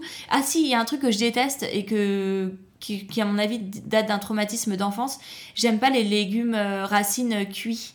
Genre betterave, carottes, tout ça, je supporte pas les, les légumes cuits. Cuits, d'accord, ok. Voilà. Est-ce qu'il y a un produit que tu as toujours au frigo ou dans ta cuisine? Euh, oui. un truc que j'ai toujours dans mon frigo, euh, je crois que ça doit être du yaourt. J'en utilise tout le temps dans, tous les... dans toutes mes recettes. Ok. Quelle est justement ta recette fétiche, celle que tu fais tout le temps à la maison, par exemple pour ta famille? Eh ben, figure-toi que je vais reparler de ça, mais euh, moi, à la maison, le plat qui marche à tous les coups pour tout le monde, hein, les petits, les grands, tout le monde, je fais tout le temps et qui me prend 5 minutes parce que ben, c'est un peu comme faire des pâtes pour des gens. Euh, parce que moi, c'est ma recette. Mais je fais un dalle, en fait, dalle de lentilles corail au lait de coco avec un petit chapati à côté, tu sais, le petit pain qui, est fait en 5 minutes. Euh, ça peut paraître hyper compliqué, mais en fait, c'est hyper simple. Non, faut, en 20 minutes, c'est lu ton livre et tes livres. Par exemple. J'ai plein de vidéos aussi, ça peut aider. et justement, quand tu fais cette fameuse recette fétiche, quand tu es en cuisine, qu'est-ce que tu écoutes? Ah. Est-ce qu'il euh, y a de la musique qui passe? Est-ce que tu écoutes la radio? Est-ce que tu écoutes des podcasts? Est-ce que tu, au contraire, tu travailles en silence? Alors ça dépend, un peu tout. Euh, j'aime bien écouter de la musique, j'aime bien la radio parce que du coup ça me fait découvrir des artistes et je suis pas forcément fixée sur des artistes. Euh, parfois j'ai la télé en fond aussi mmh. parce que j'ai l'impression d'avoir de la présence, c'est un peu mmh. bizarre. et puis parfois des podcasts. Ok. Quel est le resto de ta vie, donc ton restaurant préféré de tous les temps, s'il n'en restait qu'un? Mon restaurant préféré de tous les temps, euh, alors dans le cadre hors boulot, parce que je peux pas citer les gens avec qui je travaille, évidemment. Euh, mais euh, franchement, moi je suis capable de faire un aller-retour à Londres pour aller manger chez Dishoom. Mhm. Et, et après, ouais, je, dirais, je citerai celui-là parce que c'est un peu le truc, voilà. Et puis c'est facile, c'est accessible, tu vois. Mm. Et à l'inverse, est-ce qu'il y a un restaurant qui te fait rêver où tu n'es pas encore allé, mais qui est tout en haut de ta liste euh, des restaurants à découvrir? Le fantasme? Ouais, ouais je rêverais euh, de tester le restaurant du chef euh, Gagan, mhm. qui fait quand même partie des restaurants, les meilleurs restaurants du monde. Mais je crois, mais je sais pas trop où il en est dans son actualité, mais il me semble qu'il devait fermer, qu'il devait ouvrir au Japon. Ouais. Et j'en suis là à peu près. Mais euh, il est tellement fou et, fou dans le bon sens du terme que j'adorais. Euh, mm. J'adorais. C'est un, rêve de fou, carrément. Euh, dernière question de cette interview. À quelle femme est-ce que tu passerais le relais au micro de Girls in Food? Qui est-ce que tu aimerais entendre dans un prochain épisode Eh ben, j'irai Rekia. Ouais. ouais, j'irai Rekia. C'est marrant parce qu'on en a déjà parlé, mais elle, c'est vraiment, euh, c'est marrant parce qu'en fait, on se connaît depuis toujours, donc depuis le tout début. Et euh, j'aime bien, elle a un grain de folie, elle est, mhm. elle est franche, elle est authentique, euh, elle connaît plein de gens, enfin, elle a, et puis elle a, elle a eu mille vies, quoi. et du coup, je trouve que c'est super intéressant. Et d'ailleurs, j'ai appris des trucs il y a pas longtemps sur des anciennes vies qu'elle a eues. On a des points communs, et du coup, je trouve ça trop drôle et on se marre trop avec elle. un grand merci, Sandra. Ben, merci à toi, Adeline. À très bientôt. Au revoir. Si ce podcast vous plaît et que vous voulez m'aider à le faire connaître, mettez-lui 5 étoiles et laissez un commentaire sur Apple Podcast ou sur votre appli de podcast préféré.